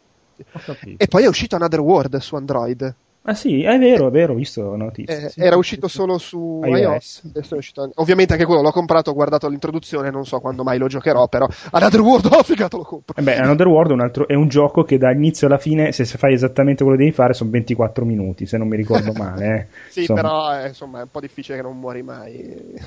Beh, no, dopo che lo fai diverse volte. Io su Super NES non morivo più. Eh, vabbè, fallo col touchscreen. No, beh, ovvio. No, ma su iOS l'avevo, l'ho comprato, eh, e, che- e sì, tenere già il, dire, la spistola che crea il raggio di potenza per fare lo scudo, quello sì. Effettivamente è molto più complicato che col joypad, non c'è confronto. Eh. Se vuoi posso parlare anche di un gioco che sto giocando che mi è venuto in mente, Dai, però dai. Ho, già parla- ho già parlato tanto. non so Dai, velocemente, Velocemente, anche, anche perché è roba vecchia. Ho finalmente comprato NBA 2K12. Oh, eh, finalmente perché uno mi sono gasato, che insomma è entrata nel vivo la stagione NBA e cominci- devo giocare e non mi bastava la Fanta NBA e anche perché non ho fatto l'abbonamento per vedere tutte le partite Mm. che di solito perché non mi pagano da sei mesi ah, dai. e, eh, ho e oltretutto è un- finalmente un po' calato il prezzo perché purtroppo i, i giochi sportivi il prezzo ci Eh sì, un eh sacco a calare ovviamente perché sanno che la gente li gioca Comunque, Rosario, in questo podcast si può parlare di giochi sportivi, eh? non è... Io si sono... può parlare di giochi Sì, sportivi. sì, è un gio- sono un giocatore di FIFA 12. Vabbè, comunque, cioè, ho fatto ancora poche partite perché ho iniziato a giocarci adesso che sono tornato da San Francisco. Eh, è bellissimo, come al solito, fantastico, le- i giocatori vecchi, la modalità in cui giochi le partite storiche in bianco e nero, eh, per i fanatici è spettacolare. Dico due cose che ho notato giocandoci, che, cioè secondo me un cambiamento che spicca tantissimo rispetto all'anno scorso è che è proprio bello, è che è cambiato completamente la gestione della palla come oggetto staccato dal corpo del giocatore, Mm. cioè non che prima fosse fuso alla mano, però adesso si nota tantissimo nel senso che eh, gli tra virgolette gli altri giocatori ci vanno a sbattere, ovvero se tu ti butti in mezzo alla mischia a Mm. caso, senza stare attento a dove vai, Mm. è facilissimo che palleggiando va- vai a sbattere contro il difensore e quindi perdi la palla, che è una figata perché cambia completamente il modo in cui uno approccia il, il dribbling, cioè invece di faccio la mossa a caso Sì, sì, va- sì, sì, tanto va. Tanto l'animazione... proprio- Esatto, devi stare proprio attento a quello che fai e poi oltretutto rende anche molto più realistica la difesa perché eh, tentare di rubare la palla col colpo di mano eh, un tempo dava sempre l'impressione di essere fondamentalmente solo una questione di probabilità e di percentuali. Mhm. Qua no, qua se sei messo bene, se sei il, il piccolo davanti al gigante, eccetera, se, se schiacci il, ta- il tasto al momento giusto e la mano va lì, prende la palla, non ci sono cazzi. Infatti mi capita molto più spesso di rubare la palla se mi impegno, lo faccio bene. Ed è proprio bella come cosa. Da una- è una cosetta. Sì, sì, sì. Ci, ci sono magari tantissime altre cose, questo è quello che ho notato in poche partite, ma questa cosa da sola già cambia mostruosamente l'esperienza ed è, ed è bello. Poi il gioco è sempre Sì, bellissimo. ma è curioso perché anche in FIFA 12 che hanno Eh, messo pensavo la stessa cosa. che hanno messo la difesa hanno, cambi- cioè, hanno avuto un coraggio quelli di eh, mostruoso cambiare completamente il modo di difendere lì devi pigiare per rubare la palla non devi più tenere alla tipo PES peggiato Ah. X per stare per correre contro la palla e quindi andare a contrastare. Tu quando ti, tieni X stai a un metro e marchi e poi per affondare schiacci e affondi, solo che se l'altro capisce che tu stai affondando ti salta e buonanotte. Quindi... Devi avere un tempismo perfetto. Esatto, esatto. Mi sembra una cosa molto io ti simile. Sfido, Davide su Guarda che eh, mi- FIFA 12 a mm, 360 Eh no, PS3? PS3, eh, Ah, mi spiace. Così, e vai, non, mi- non prendo 8 sfi- gol. Niente sfidone. no, perché eh, meno male. Se- tanto se tu avevi la Play 3 dicevo 360 così non perdevo lo no scherzo. Però ce l'ho su Play 3 perché eh, l'avevo preso prima di fare il Gold, quindi non, non c'avevo la possibilità di giocare online eh, su 360. Bene, bene. A posto così Andrea? Sì, volevo solo dire che gioco con Philadelphia e ho, ho subito cambiato mezza squadra nel mercato e ho preso Steve Nash e Gallinari.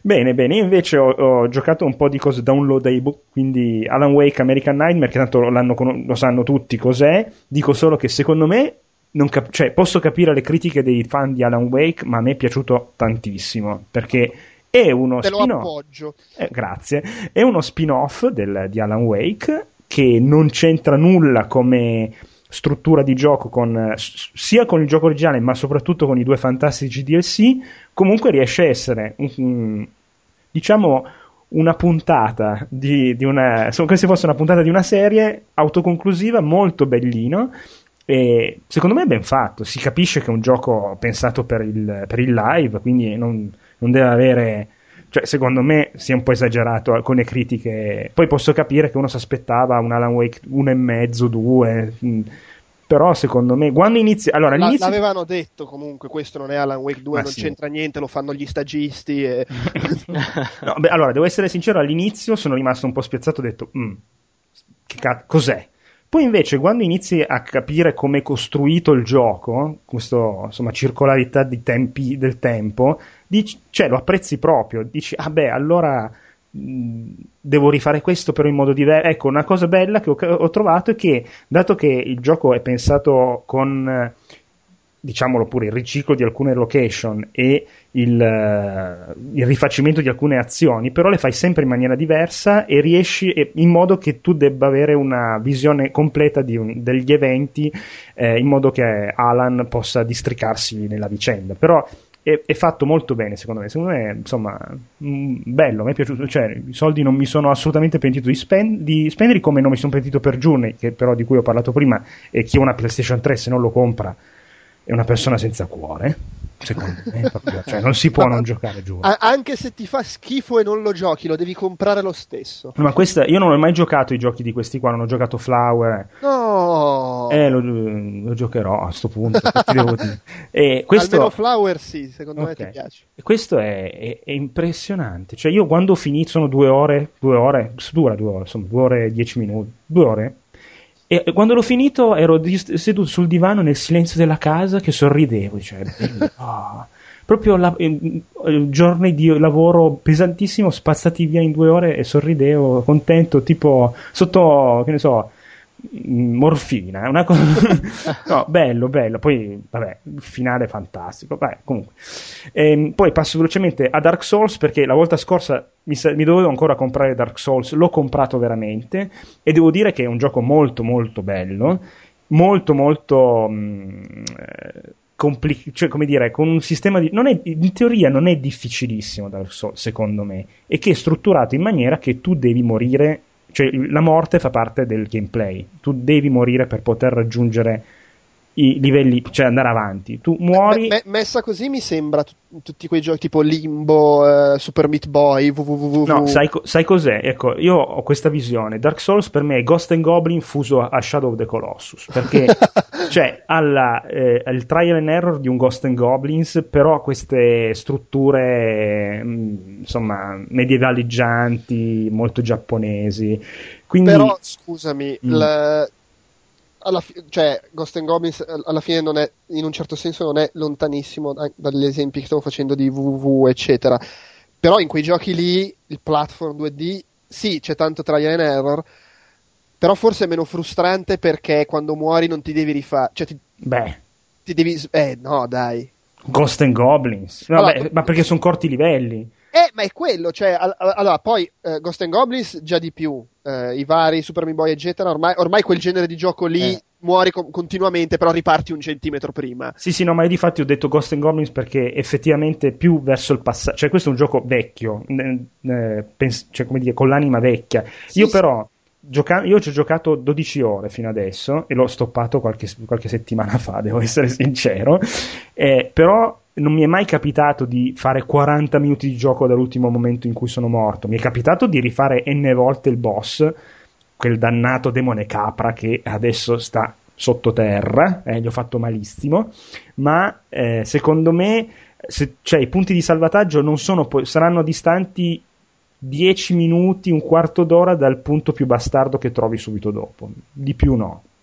E che, vabbè, un quarto d'ora non è poco rifarlo non è poco, 20 volte. Non è poco, non è poco soprattutto per, per, per eh, com'è il videogioco oggi. No, cioè, però ripeto, oggi il videogioco è un contesto in cui anche il Ghost and Goblins di oggi muori e riparti 10 cm prima. Sì, però quello che non si percepisce pe- parlando di Dark Souls è che tu quando muori, nel senso che allora tu ti fai il quarto d'ora di di, di strada fino al boss, no? Facciamo un esempio.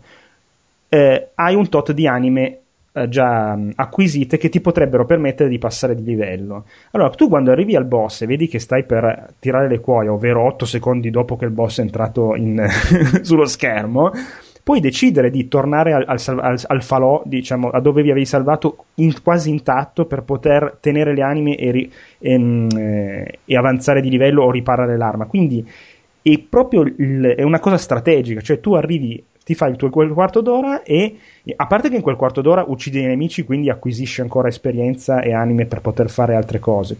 È tutto un cioè è pensato apposta, non è solo rifatti il quarto d'ora e beccati le due, tipo a me viene in mente quello come era di Guerre Stellari con uh, Dark Star League, so, il potere della forza, no, le era il potere della forza quello che hanno tirato fuori uno e due gli ultimi anni sì. di quelle st- ecco quello lì tu andavi eh, c'era il boss morivi e allora ricominciavi dieci minuti prima c'era la sequenza di intermezzo rimorivi ritornavi. Non è così è proprio pensato in maniera che tu nel tragitto fai esperienza fai punti e, cioè è il meccanismo di gioco che è, è pensato proprio per, farti, per do, obbligarti a farti quel quarto d'ora di camminata che ti serve alla fine per fare dei punti, anime e sbloccare cose.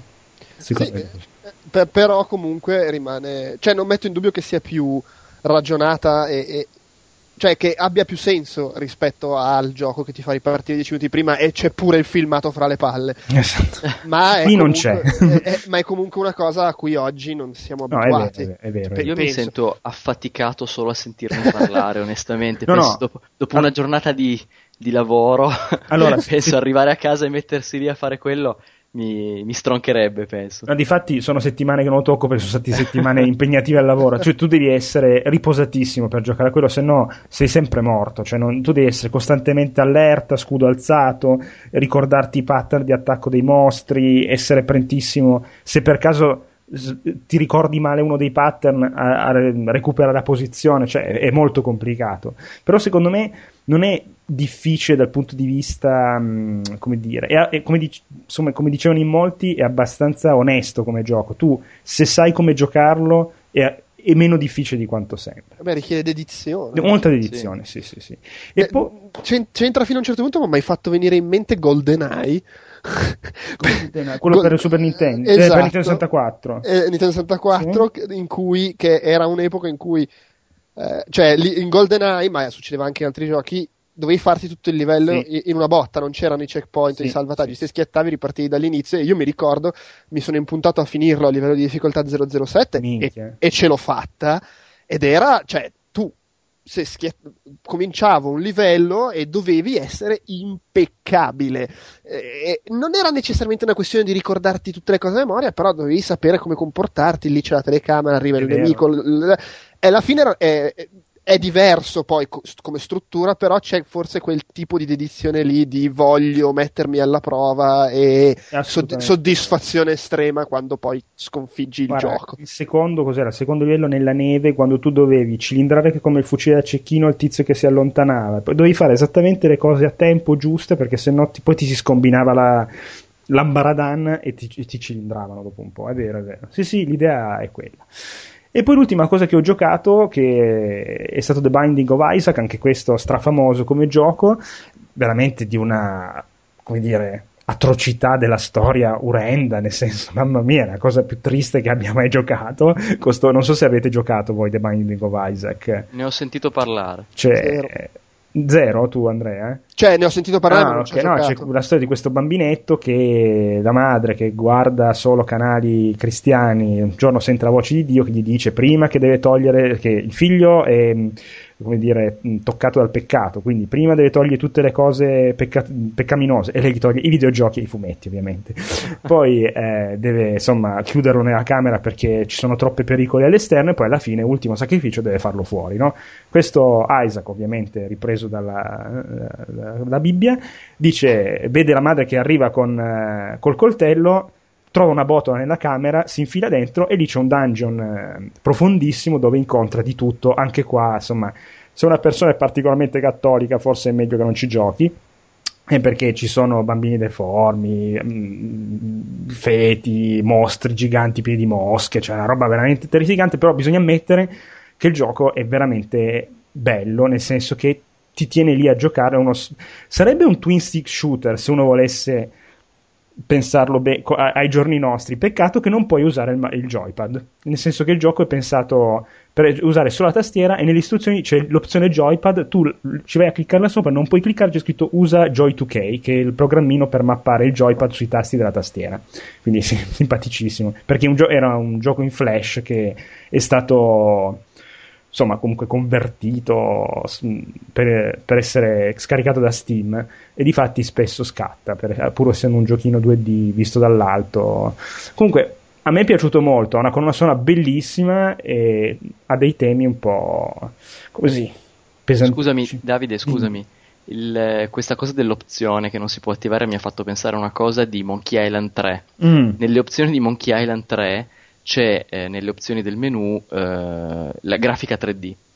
Ovviamente eh. Monkey Island 3 è, è, è, è, disegnato, quindi no, non è in grafica 3D. Tu ci clicchi e il gioco ti dice no, è uno scherzo, non puoi farlo in grafica 3D. E se tu continui a cliccare lui eh, ti continua a fare dei commenti, no davvero, non lo puoi, non lo puoi fare, per favore smettila di cliccare, non può andare in 3D. Sì, ma era, era, proprio una tradizione della serie, mi ricordo che nel primo Monkey Island eh, se, se, giravi troppo nella foresta ti chiedeva di inserire il dischetto 15 tipo, eh, prendendo sì, per, per le avventure con troppe... Non mi ricordo se e cosa ci fosse del genere nel 2, nel 3 c'era questa cosa dell'accelerazione, del, insomma della, della, scheda per il 3D. E sono abbastanza sicuro che ci fosse qualcosa anche nel 4, ma non saprei dire cosa. No, ma è proprio una cosa della proprio. serie. Eh, che, che c'è la, la, la, presa in giro di un, un, una roba tipica di quel momento. bei tempi, bei tempi che forse stanno per tornare, grazie a Gilbert e Schaefer. Sì, eh, ma hai visto anche Wasteland? Hanno fatto anche loro hanno fatto anche loro Kickstarter. Il loro obiettivo erano 900 mila dollari, quindi mm. più di, di Tim Schafer. E tipo hanno passato il milione in un giorno. E adesso stanno a un milione e tre, una cosa del ah, genere. Ma stai quasi... dicendo che devo spendere altri soldi? Eh. è possibile, sì. sì Ci picchia. Quasi quasi metto anche io un progetto su Kickstarter. Vediamo se mi danno 5 milioni di dollari. eh, comunque sì, è, è, commovente tutto ciò. Mi firmo David Braben e eh, vediamo se David Braben però se vuole fare Elite 4 eh, come, come dovrebbe fare adesso deve mettere come obiettivo tipo 50 milioni di dollari per, per il primo capitolo poi quelli dopo Sì, è vero. No, beh, chi era quello mm, eh, eh, di, di, Prince of Persia? Come si, Adam Mercer? Come si chiama? Jordan McNair. Jordan McNair. Chi cazzo è Adam Mercer? Vabbè. E, ehm, è lui che vuole rifare karateka su... Mm, sta rifacendo. Sta rifacendo karateka su mm, su piattaforme scaricasi su live. E... Sì, sì, lo sta, lo sta, lo sta rifacendo. Eh, Karateka, signori, Balla. è stato uno dei primi giochi che ho comprato per il 64 ed era bellissimo.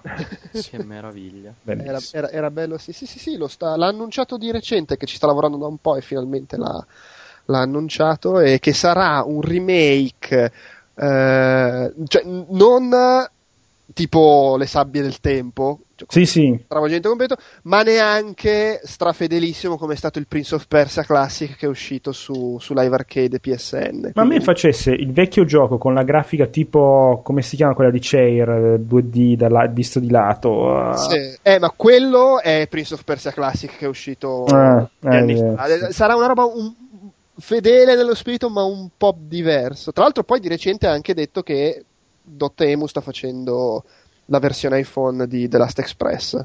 Uh, uh. Che ricordiamo, The Last Express Oh. e Karateka sono gli unici due giochi di Jordan Mechner che non sono Prince of Persia. C'è, c'è Rosario che sta facendo la lista della spesa, è, È, tro- è già troppo lunga. è già troppo lunga. Tu hai delle bocche da sfamare, Rosario. mi Io ho una bocca da Esatto, sfamare, bene. sì, quindi Vedo- devo, devo contenerla. Bravo, contieniti, fai come me, contieni. Ebbene, allora chiudiamo i giochi giocati e passiamo al consiglio del tentacolo. Con vivo rammarico devo comunicarvi che per un imprevedibile disguido la copia dell'annunciato film cecoslovacco non è giunta in tempo e quindi la proiezione non potrà avvenire. Via! Dove andate fermi tutti?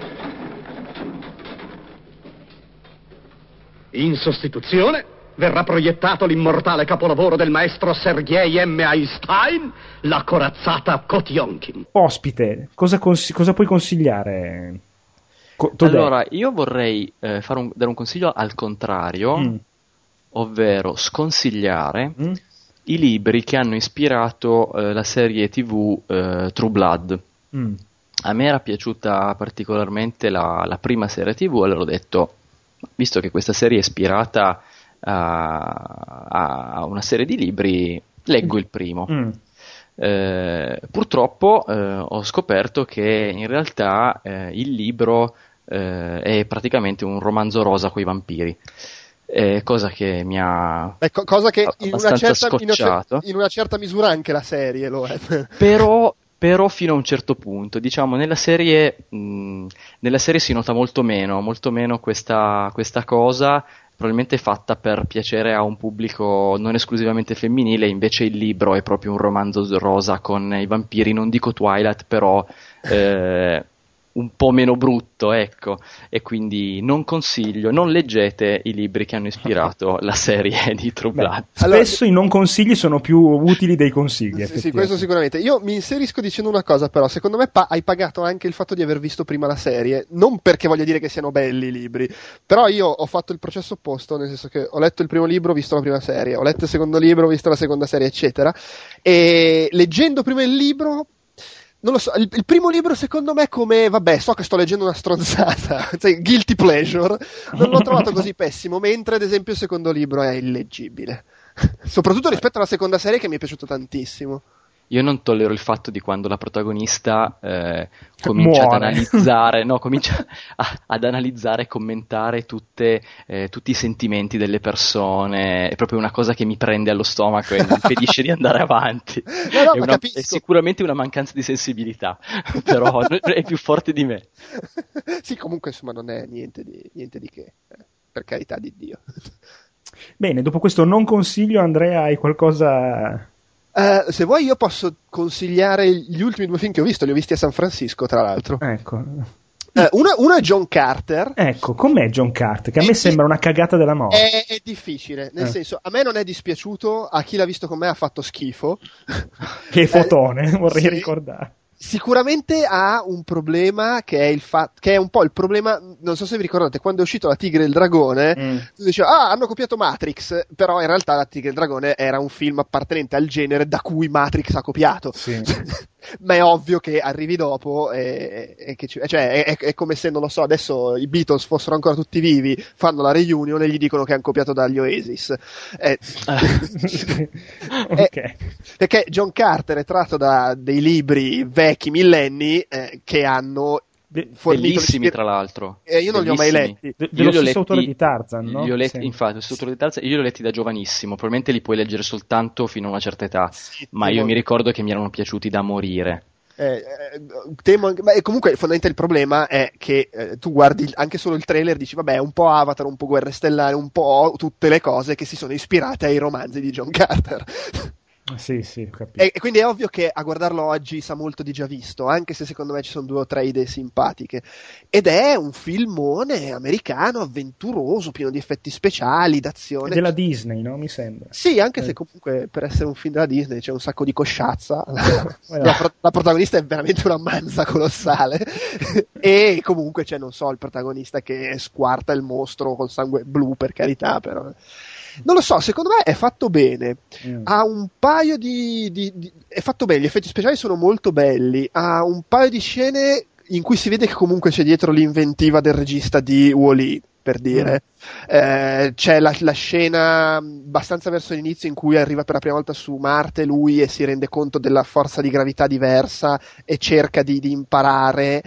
Le scene, non stranamente, sono le scene in cui non parlano, sono belle, e come in Wally, la parte bella di Wally era quella in cui non, non parlavano. Esatto. e questa scena qua c'è una battaglia molto bella in cui c'è un montaggio alternato fra la battaglia e il ricordo di cosa gli era successo sulla Terra momenti molto belli, il resto è, se vogliamo, un po' routine, secondo me ben fatta, ma capisco che uno la trovi magari prevedibile, ecco, mm, mm, mm. negli sviluppi. Mm, è, è, curioso, se leggi le recensioni in giro si va da, dal... c'è chi lo smonta e chi lo adora. Mm. Fatico a trovare vie di mezzo. E chi vuole un finale diverso. E, e BioWare cambierà il finale anche. E lo avrà. Lo, lo avrà. Però, boh, secondo me, secondo me non, non, è male. E mm. comunque un film che se lo guardi, lo guardi al cinema. Cioè, io l'ho visto in IMAX. Ecco. ancora un po' vomitavo. eh, però, se, cioè, sono proprio belle le scene grosse, ampie. Cioè, i paesaggioni, gli effetti speciali, eccetera. Però, vabbè, non, non, lo, cons- cioè, non lo so fino a che punto consigliarlo. Mm. Dipende. È un po', se vogliamo, il discorso di Avatar, che a me è piaciuto da matti, però ric- mi rendo conto che è una storia molto prevedibile, classica, già sentita mille volte, sì. eccetera, e capisco quindi se uno mi dice che mi fa schifo perché vorrei che mi raccontassero qualcosa di nuovo. È comprensibile, effettivamente. L'altro invece film che mm. consiglio proprio senza il minimo dubbio è Chronicle. Mm che non so quando esca in Italia, eh, fra un po' comunque esce un po' laggato, mm. e, ed è la descrizione proprio piatta banale il Blair Witch Project dei supereroi o il, non lo so, il Paranormal Activity dei supereroi, penso sia capito quello che voglio sì. dire. eh, è la storia di questi tre ragazzi che eh, trovano un buco per terra, per dirla così, ci entrano dentro e non si sa cosa ci sia dentro, non, non, si, non si, scopre comunque poi alla fine, e si ritrovano ad avere dei poteri di telecinesi. Poi la storia c'è tutti degli sviluppi ed è tutto ripreso tramite videocamere perché uno dei tre protagonisti è uno un po' un disadattato col padre alcolista eh, che lo mena eccetera. Si fissa che vuole fare l'operatore va in giro riprende le cose con la videocamera. Poi è fatto bene perché c'è anche del montaggio nel senso che ogni tanto qualcuno tira fuori il telefonino oppure ci sono le riprese dalla telecamera a circuito chiuso del benzinaio mm. cose del genere. Allora il, lo sceneggiatore è il figlio di John Landis ah. ed è un figo è bravo a scrivere ed è bravo anche il regista, nel senso che per quanto ormai ne abbiamo visti 50.000 di film fatti così, è fatto bene, ci sono delle idee simpatiche, eccetera. Ma è proprio scritto bene. È la storia, vir- l'ennesimo, anche quello purtroppo, film di supereroi realistico. Non è che sono supereroi, però di gente che ha i poteri col mhm. taglio credibile. Eh, c'è chi sa gestire meglio de- di altri la situazione, chi si fa sì. un po' prendere la mano ma bello, bello, coinvolgente, raccontato bene, sono credibili i, i personaggi, scritti bene, mi è piaciuto tantissimo, molto più di quanto mi aspettassi. Eh, lo, lo, lo straconsiglio veramente. Bene, bene. E, e, e, Fotone era tipo, oh, è il film più bello della storia. Ma eh, voi due avete, avevate visto Cloverfield? Sì. A me io, io ne ho avuto nausea, devo dire. Mm. Eh, ma, ma, fisicamente, no, cioè non perché... Ah. Sì, sì, cioè, non, molto... mi piaciuto, non, mi era piaciuto, ma mi aveva proprio dato fastidio la, la ripresa. No, perché per, dato che parlavi adesso di roba fatta con la camera a braccio, immagino, questo di cui hai parlato adesso. Eh, sì, ah, c'è da dire che dopo un po' compro una videocamera nuova e traballa di meno, proprio nella storia. no, allora, mi è venuto in mente Cloverfield che effettivamente, dato che io soffro abbastanza, nei videogiochi no, ma io i, i film girati così, tipo i, i due ultimi Born, non sono riuscito a vederli al cinema perché dopo un po' stavo male e invece Cloverfield non mi aveva fatto quell'effetto, nonostante... Ah, no, invece a me sì, soprattutto la parte, diciamo, mi pare che sia da metà film in avanti, mm-hmm. in cui le cose peggiorano. Sì, sì, sì, che Lì veramente diventa, sì, sì, sì. Non, incompre- per me incomprensibile. Bisogna guardarli da lontano. Da molto lontano. molto lontano. O, fuori, fuori, dal cinema, diciamo. O, o muovendoti tantissimo sulla... Ma volevo chiederti, Andrea, questo film ultimo che hai citato, è una produzione a basso budget, stile Misfits, diciamo, come allora, sinceramente non so che genere di budget abbia. Uh, Max Come Landis... produzione, diciamo. No, sì, allora, allora, Max Landis è uno che ha le amicizie, cioè, è, è, ed è palese, nel senso che aveva fatto un filmetto amatoriale in cui tipo c'erano le guest star, c'era Ron Howard eh, e roba del genere, quindi è evidente, vabbè, ok, sei il figlio di John Landis. Si capisce. eh, detto questo, non, non so, no, beh, sicuramente non è una produzione multimilionaria, eh, è fatto bene eh, come produzione, ma è fatto bene è, da un certo punto di vista è facile fare bene il film che vuole essere il film fatto con la videocamera da quattro soldi. Eh, anche se poi chiaramente ci sono degli effetti speciali perché questi volano e, e lanciano gli oggetti ah, col pensiero. Eh, in questo è, è, tipo Cloverfield, cioè il film con la videocamera, però ci passa il mostro. eh, però sì, appunto, eh, poi alla fine proprio cioè, questi volano Va bene, adesso non voglio dire okay, cosa succede. Ok, ok. Eh, boh, via di mezzo. Il, è chiaro che ha il look del film povero, perché cioè, eh la ripresa in digitale sì. non, non, non, può avere il look di Avatar. Beh, è voluto, quindi. Insomma. Sì, sì, sì, però fa, fa, tec- tecnicamente fatto bene e, e, in quell'ottica lì, eh, insomma. Non, non, ha quell'aria panchettona, ecco, di, che c'ha Misfits. Eh, che beh, Misfits è molto particolare. Sì, cioè lì è anche fatto, è, è, è fatto apposta povero Misfits, sì, non, sì. Non, non, so e, e gente povera. povera, povera ma bella. Povera ma insomma. insomma. povera. Beh, dai, una, una, delle due ragazze butta. Sì, no, sì, sì, sì no, no, no, no, era, cioè bella nel senso generale del termine. Ah, no, ok, sì. Comunque prendetevi un antiemetico e guardatevi Chronicle perché ok. merita davvero. Eh, io invece volevo parlare velocissimamente di Uomini che odiano le donne che finalmente sono riuscito ad andare, prima sono, ho, ho letto il libro e poi sono riuscito ad andare a vedere il film e dico, visto che ne hai parlato tu Andrea, mi sembra l'ultimo episodio, che il libro a me è piaciuto abbastanza, insomma la trama è interessante, è scritto in maniera molto semplice, però comunque è un thriller abbastanza intricato nel finale. Con... L'unica cosa che si riflette tanto nel film è che certe parti, tipo l'epilogo, tipo alcune parti in mezzo, sono, non dico proprio abbozzate, però lasciate un po' lì e, e, questa cosa nel film è palese. Allora, il film di Fincher, io ho visto quello americano, non quello svedese, è girato in una maniera pazzesca perché è proprio bello da vedere. Visivamente è fantastico. Solo che in due ore e dieci, che passano in frettissima, come hai detto tu, però c'è troppa poca roba. Nel senso che eh, Fincher doveva o tagliare drasticamente dei pezzi del, della storia e quindi raccontarne solo una parte avendo il tempo di farlo o fare due, due, film come ormai va di moda, no? fai la parte 1 e la parte 2 tipo Harry Potter eh, perché così in alcuni punti corre a una velocità tale che o lo spettatore ha letto il libro e capisce cosa sta succedendo o non lo può capire perché ma ti... no senti non cominciare con queste storie. Questa cosa ah. la dice sempre chi ha letto il libro. Chi non ha letto il no, libro non, non lo dice mai. No, ad esempio Shining a me ho letto, ho letto il libro l'ho letto no, dopo. no, non tutte le volte che leggi un libro e ah, guardi. ah, okay. però quando, in, guarda, vabbè adesso sto esagerando sicuramente ci saranno casi diversi ma la maggior parte delle volte in cui qualcuno mi dice eh se non hai letto il libro non capisci il film è qualcuno che ha letto il libro. Io il libro non l'ho letto e non ho avuto problemi a capire il film. scusa un attimo tu hai capito quando lui capi- eh, scopre la sequenza di foto cosa stava succedendo, cioè che la tipa si gira e quindi si spaventa fa- vedendo cinque volte le foto che vanno sul computer? Eh, eh, non, non, io i film li, li rimuovo dopo sì, una settimana, figurati dopo un mese. Però, cioè, nel senso, guardandolo non, non, ricordo di aver detto che cacchio sta succedendo. Va bene.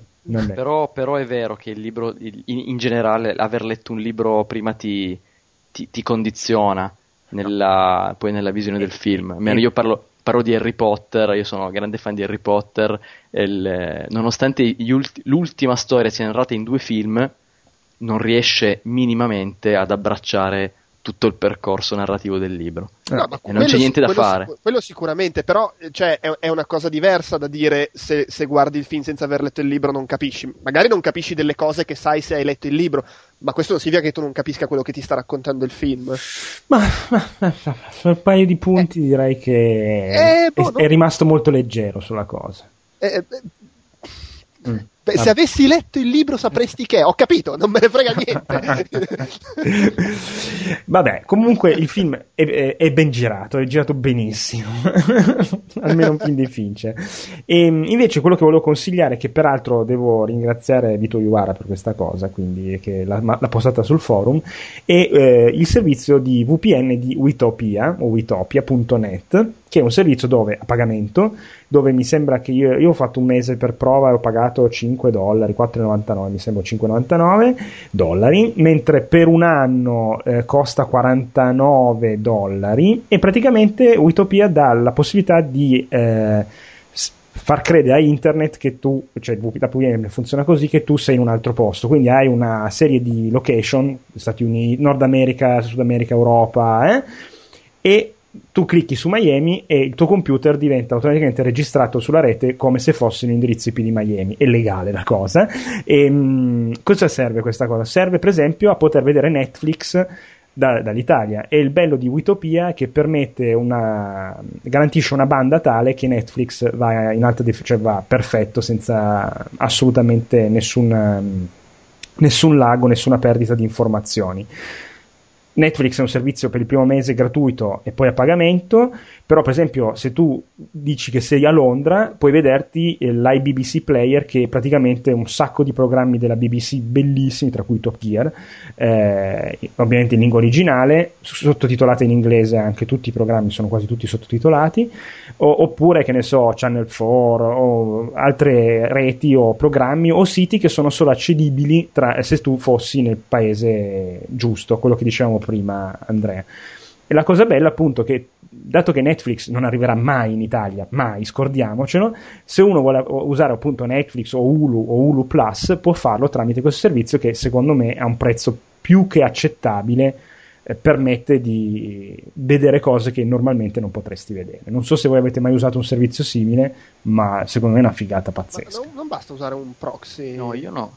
Eh, ma il proxy non riesce a, a garantirti una mm, come si dice un, un, passaggio dati così perfettamente ah, okay. potente. E, il, il, qua la cosa positiva è la qualità del segnale che è eccellente. Cioè Netflix funziona a nastro Ricordiamo che in questo modo comunque stai gabbando Netflix ed no, è... No, no, Netflix tu gli dai... Eh no, ma tu lo paghi, no? Tu lo paghi Netflix. E eh, lo so, però Netflix ha i diritti per far vedere la roba a gente che vive negli Stati Uniti, quindi... Allora non, gabbi, non dico, non gabbi dico, se, non dico italiano, se... in realtà. Gabbi la Rai e Mediaset, perché Beh, Sky.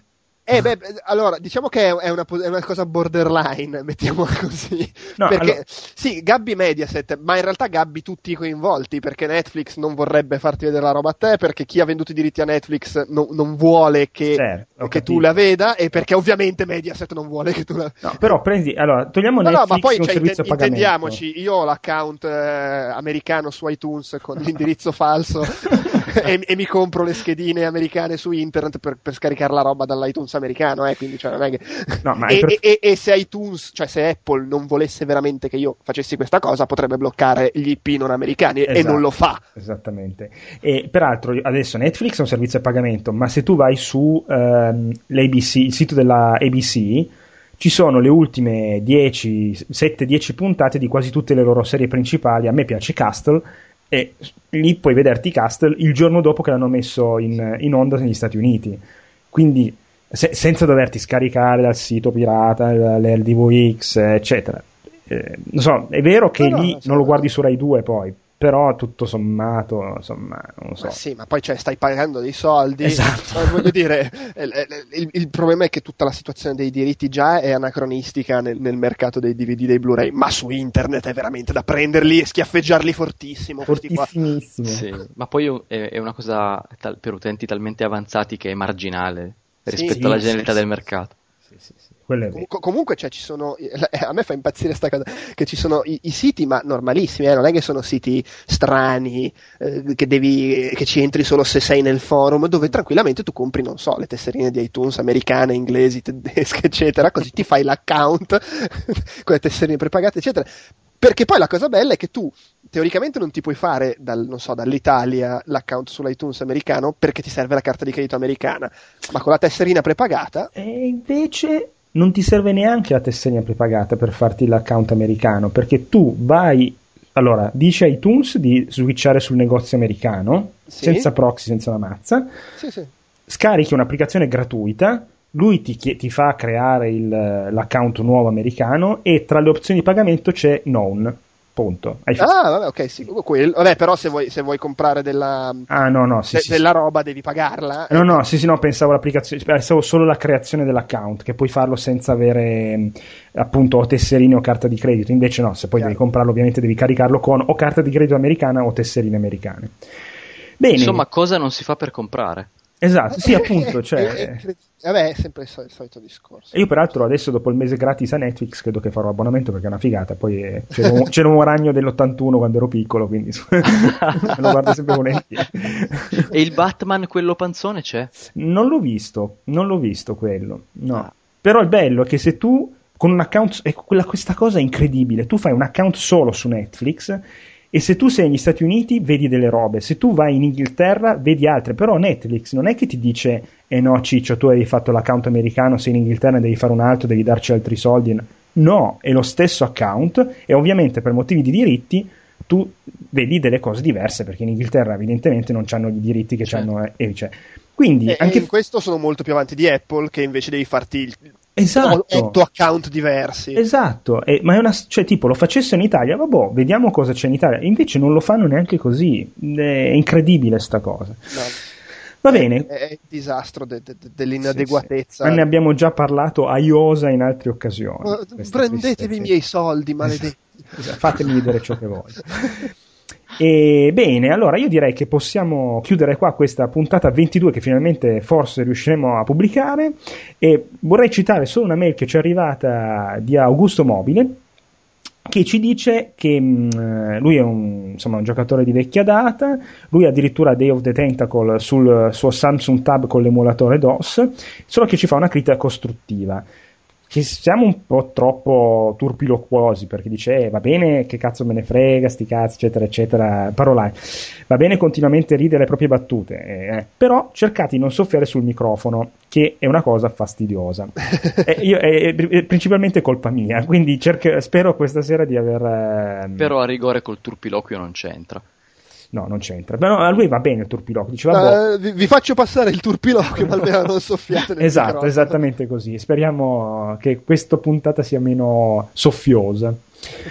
Va bene, allora io vi ringrazio. Rosario, grazie di tutto per essere stato fino a quest'ora con noi. Ma grazie, grazie a voi per avermi ospitato, mi sono divertito, spero di non aver eh, annoiato né voi né coloro che ascolteranno e grazie insomma. Io ho imparato un sacco di cose. Andrea, grazie anche a te, come sempre, della tua gentilezza. Di che? Così. Eh, di aver insomma reso possibile di denuncia a questo podcast. Sto scherzando eh. e niente allora l'episodio 23 ehm, arriverà magari il mese prossimo. Peraltro una persona sul blog cioè sul nostro sito blog quello che è il tentacoloviola.wordpress.com ci ha scritto ma lo, gli fate ancora i podcast o vi cancello da iTunes stamattina. Io gli ho risposto no, guarda che forse dovremmo registrare stasera. Quindi va molto bene. E, e, niente allora buonanotte e un salutone alla prossima. Ciao ciao. Ciao. Ciao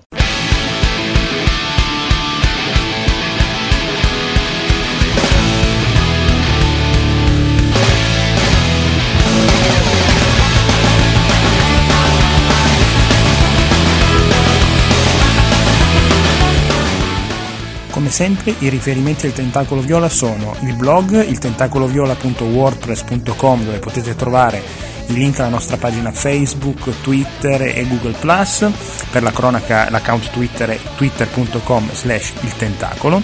Potete trovarci ovviamente su iTunes semplicemente cercando il Tentacolo Viola e come sempre la mail è il tentacoloviola.gmail.com. Vi ricordo inoltre che da qualche giorno è disponibile gratuitamente per tutti Players 13, la rivista con un sacco di roba.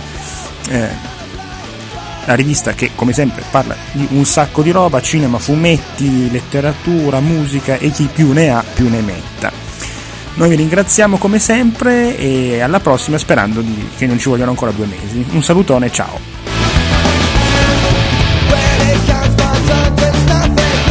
down